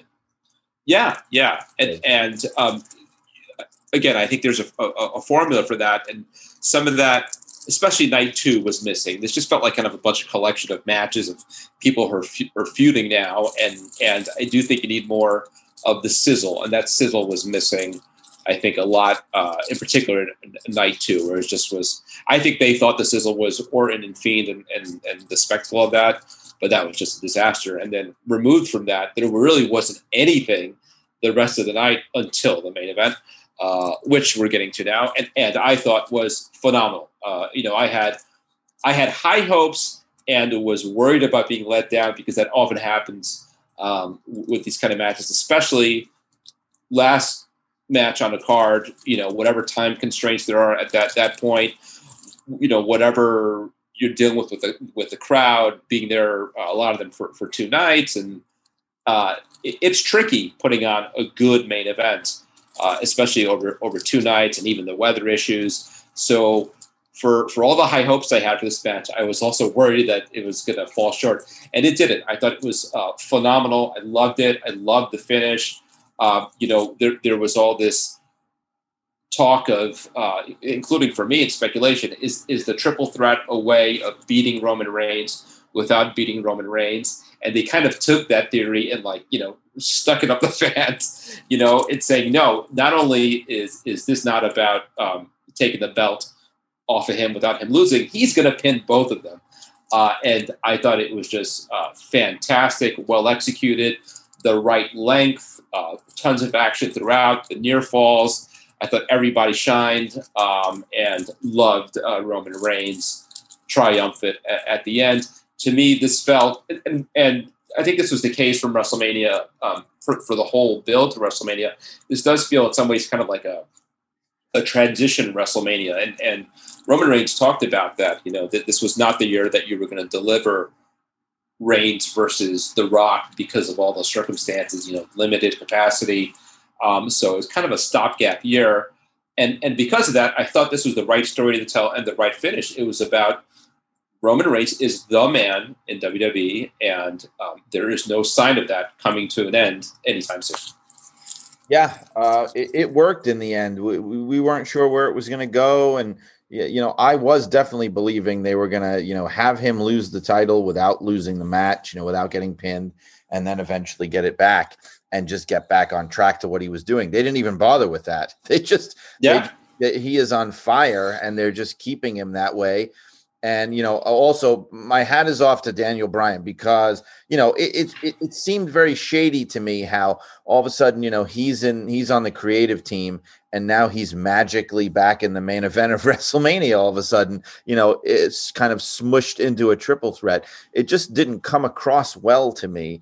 And um, thankfully, it didn't turn into what I was afraid it was going to be, and, and it wound up it wound up working I still will say that I would have preferred still to see uh, Edge versus Reigns just one on one. However, um, the one thing that I loved truly loved that you wouldn't have been able to get out of that match was, like you said, him pinning the two guys at once. I think that that alone is probably what made it worth it more than anything else. Even doing the triple threat, just the visual of having him do that, uh, and also how great was it to see now? It's like the true. This to me was like the true emergence of the heel Roman Reigns because now he's got the crowd. Now he's got people booing him, and he's yes. shouting he's shouting right back at them, which he could never do. You know, he wanted to do that in his heart when he was a face. And you know, he wanted to, but he was holding back. And now he gets to do it and he gets to play off of them. And it was like on a whole other level. And I really did feel, maybe I'm wrong, I did feel like it was the good kind of heat. It wasn't yes. the kind of heat he got before of, you know, get this guy out of here. What is this crap? It was really like, the heat you want a heel like him to get and and it's working it this is working to me now and now you can really see that it's working yeah i mean we've talked a lot about that you know uh, the, the mystery of uh, whether a guy is over uh, or not in the, the pandemic era, the Thunderdome era. And, um, you know, with Drew McIntyre, I, I don't know that they got a decisive uh, or a, a clear uh, answer to that, you know, um, given where the match was and who he worked with. With um, the Fiend, I think they got a surprising answer that and Randy Orton that the fans rejected. Um, you know, they, they were not on the same page from where WWE thought they were. But with Roman Reigns, I think as you touched on, it's like yeah, they they've got it. What they expected um, is is where the fans are, right? So so I think um, uh, that was sort of pitch perfect. You know, uh, fans absolutely are buying the character the way it's been presented in the last several months. Um, so I thought it was terrific. Uh, you know, I, I also thought um, that Edge and Roman uh, as a one-on-one was the cleaner storyline, the the easier um, to tell a story. Uh, I've got to say, to me, that they made up that gap. They they bridged that gap, and by the time that the match came to the ring, um, I, I was very much into this as the main event of WrestleMania. Very excited. I think they did an effective job the last few weeks of building um, a three-way feud, which is tough to do. Again, uh, it, it, it is it is tough to organically um, tell a story of three people feuding with each other, where where everybody has an issue with each other uh, equally. You know, I think back to WrestleMania 20 with Triple H and Shawn Michaels and uh, Chris Benoit, and I don't know that they did it there. Then, you know, I I, I don't think it was sort of equal, you know, the the the, the animus be, uh, um, between the three guys. Uh, and in here, um, I think they did do a good job. You know, Roman's grudge against Edge, um, Roman's grudge against Daniel Bryan, Daniel Bryan's grudge against Edge, and against Roman. It really did feel uh, kind of uh, balanced. And so when the match came to the ring, it felt like a, a bona fide, legit WrestleMania main event. So uh, I, I, loved it. Uh, a couple things uh, uh going forward. What do you do here? I mean, do you think that they they still go to Edge and Roman? I mean, that's the one match that they they haven't done out of um, these three. You know, is that a main event for Backlash? Maybe something like that. Maybe because now, if you notice, they're they're now calling it WrestleMania Backlash, which which always it it was sort you know unofficially it was sort of like the backlash of WrestleMania, but now like it seems like the, the WrestleMania name is is part of the name of this pay-per-view, at least this year. And so you you tend to think that they'd be very conscious of building matches directly out of what happened at WrestleMania when they can. And you know, I, yeah, I'm thinking maybe that's what they do because that hasn't that hasn't been done yet. And maybe if they didn't have enough confidence in it for WrestleMania for whatever reason, maybe they'll let it go with Backlash of course, then you have the problem of, you know, now Edge comes back and now he's losing twice in a row and getting pinned in both of these pay-per-views. And you're thinking, well, why did they even bring him back? You know, in, in a way, but, but I mean, uh, eh, but it, it still would sort of make sense for the Roman Reigns side of things. Well, that said, I mean, do you think it's the case that that belt needs to stay on Roman Reigns um, until you know the right guy materializes, you know whoever that is, is it The Rock a year from now or even two years from now? I think he's really working as this heel champion, and I think right now the way things are right now, it would be a mistake to take it off of him. Uh, I think sometimes sometimes doing that, I know they like to try to shake things up. It it sometimes does real harm. Like I I really do think that uh, McIntyre losing to Orton and getting it back hurt him in the long run. I really think that it did because he was somebody that needed to be kept as strong as yeah. possible, and they failed to do that. And I think Reigns is so hot as a heel right now. I don't think you want to mess this up. There's no sign of it letting up. Uh, I, I, just don't see, you know, in, until a face comes along who's even worthy of of I don't eh, I'm not even going to say worthy of like knocking him out of the box completely, but even worthy of taking it from him and then losing it back to him. I don't even think there's anybody right now that that you want to do that with. I say keep it on him, keep him strong, keep it going. I'm not saying he needs to hold it all the way till, you know, next year if he winds up facing the rock next year, but maybe he does. But I'm just saying take take it as it comes and right now keep it on him. Yeah. Uh, a couple things about uh, uh, the future of him.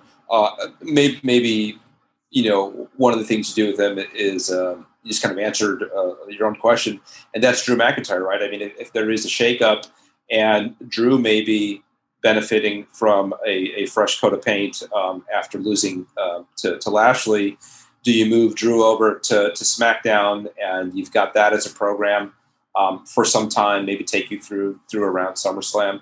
Another one that I wondered about after um, Takeover last week is Finn Balor. You know, is, is it time to move? Because uh, Finn is huge over now, and I think doing terrific work. Uh, it, is it the right time now, maybe to move him back to the main roster and right into that that main event pitcher um, with uh, uh Roman Reigns? And I think that's a, a, fresh program that we haven't seen. Um, so I'd like to see either of those. Yeah, maybe that's the key too. Is you know, there's a lot of people that he could work with. There really is, especially because they've turned him now. I mean, that that as, it always does when you turn people, it opens up the door to all new kinds of matchups and feuds and things like what they did with Owens. I thought that that worked really well. Uh, you know what they did with with uh, Daniel Bryan. I mean, it just opens up a lot of doors. There's no reason that he should stagnate at all. You know, I mean, there's nothing wrong with a long term heel champion. I mean, yeah. Punk was great at it. You know, I and Brock Lesnar, I thought, me personally, that he was great at it. I mean, it could work, and I think Roman Reigns could be great at it too. Yeah. So here's my thought for WrestleMania 38. Right. Uh, uh, bear with me. Uh, Dallas, Texas, 103,000 fans. Roman Reigns versus Steve Austin. Is is this the time to play that card?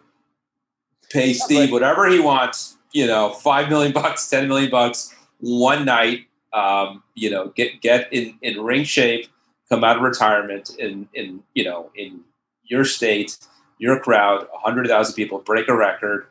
Because uh, everybody's you know kind of going to the the Rock and Roman Reigns, which clearly is the long term plan. But before that, let, let's say that's you know uh, the following year in Hollywood, which makes a lot of sense. Um, can a chapter that story be Roman Reigns and Steve Austin.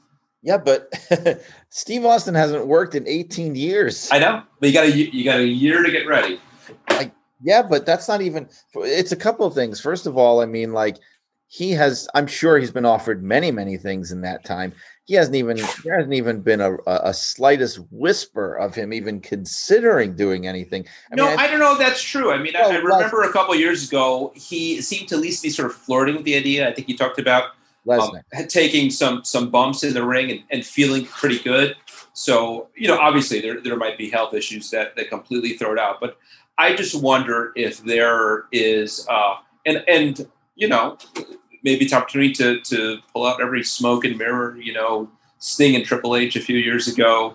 Uh, I, also, I also hate to say it, but I wonder how much steam he still has because with fans because you're talking about 18 years. And you know he's not the rock in the sense that the rock is still extremely visible in popular culture.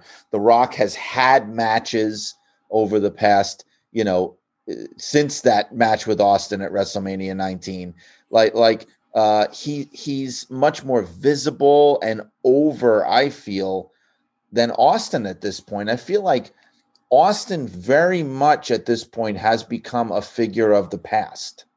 Uh, not as much of the distant past as Hogan, where yeah, it's kind of the Hogan uh, conversation we were just having. Not, yeah, not to that point uh, where he's like that, but but he is. Um, I think to the younger fans, I don't think they really have much of a sense of him, and I don't know how much confidence I would have in that match. I would yeah. love to see it if it was over and if the people were into it. But I will say this: I don't know how how much uh, this is known, but I mean, the nature of his neck injury is really the number one reason why he has never come back. The type of surgery that he had when he broke his neck uh, was very experimental. So uh, it, he got the, the, the the surgery. A lot of the times they get the surgery where they fuse the vertebrae together, and what he wound up doing was a, a different type where they kind of shave the bone down. And when you do that, you, you lose the ability to really take any kind of like serious bumps to your neck without the danger of paralysis. And so he has a very, very serious fear of of becoming paralyzed, like a real fear. And that is the number one thing that has kept him out of the ring this long. And I don't know if maybe there's a way to if somehow he had some type of repair work done that could change that. But I know that was he was very much against ever coming back because of that neck problem. Yeah, and, and, and look, I'm only being kind of half serious here. I certainly wouldn't want to do anything that would uh, jeopardize his health. Not that it's even on the table if if, um, if that was the case. Uh, but you know, we see crazier things. You know, we saw Edge step away for for nine years and come back. Edge, Daniel Bryan were all guys who uh, absolutely had had wrestled their last match. Granted, those guys are a lot younger than Steve Austin is right now. Um, I just looked it up. Steve Austin will be 57 come uh, next WrestleMania. Cosmetically, at least, he looks fantastic, right? I mean, I think he could go in there in a pair of black trunks and look like Stone Cold Steve Austin. That doesn't mean anything, obviously, in terms of what, what he could actually do in the ring.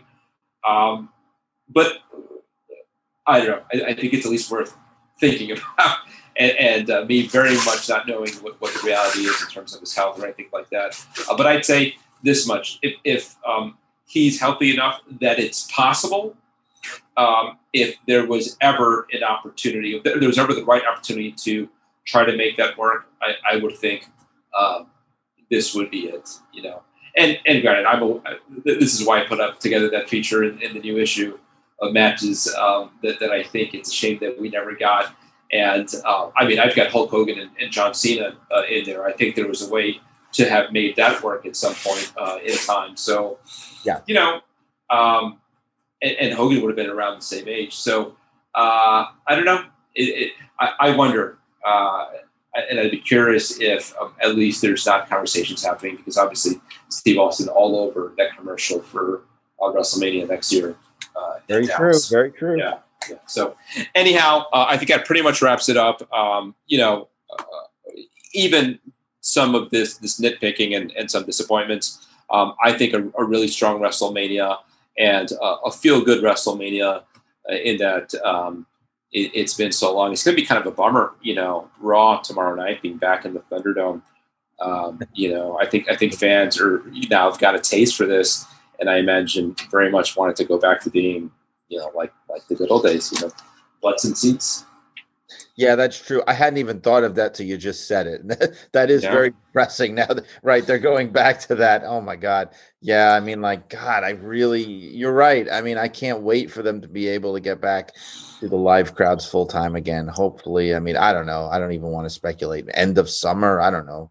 yeah, I mean, uh, hopefully they, uh, aside from just putting on um, a, a, big show and a successful show, uh, maybe they learned some stuff about how you can do this, you know, uh, on, on, on both ends. You know, did, they overreach in, in some stuff and then they realize, you know, maybe this is, there's a way to do this safely.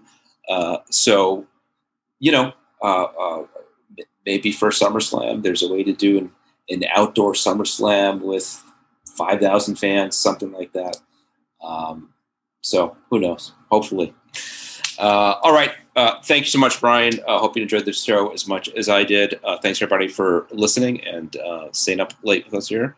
And uh, we'll do it again soon.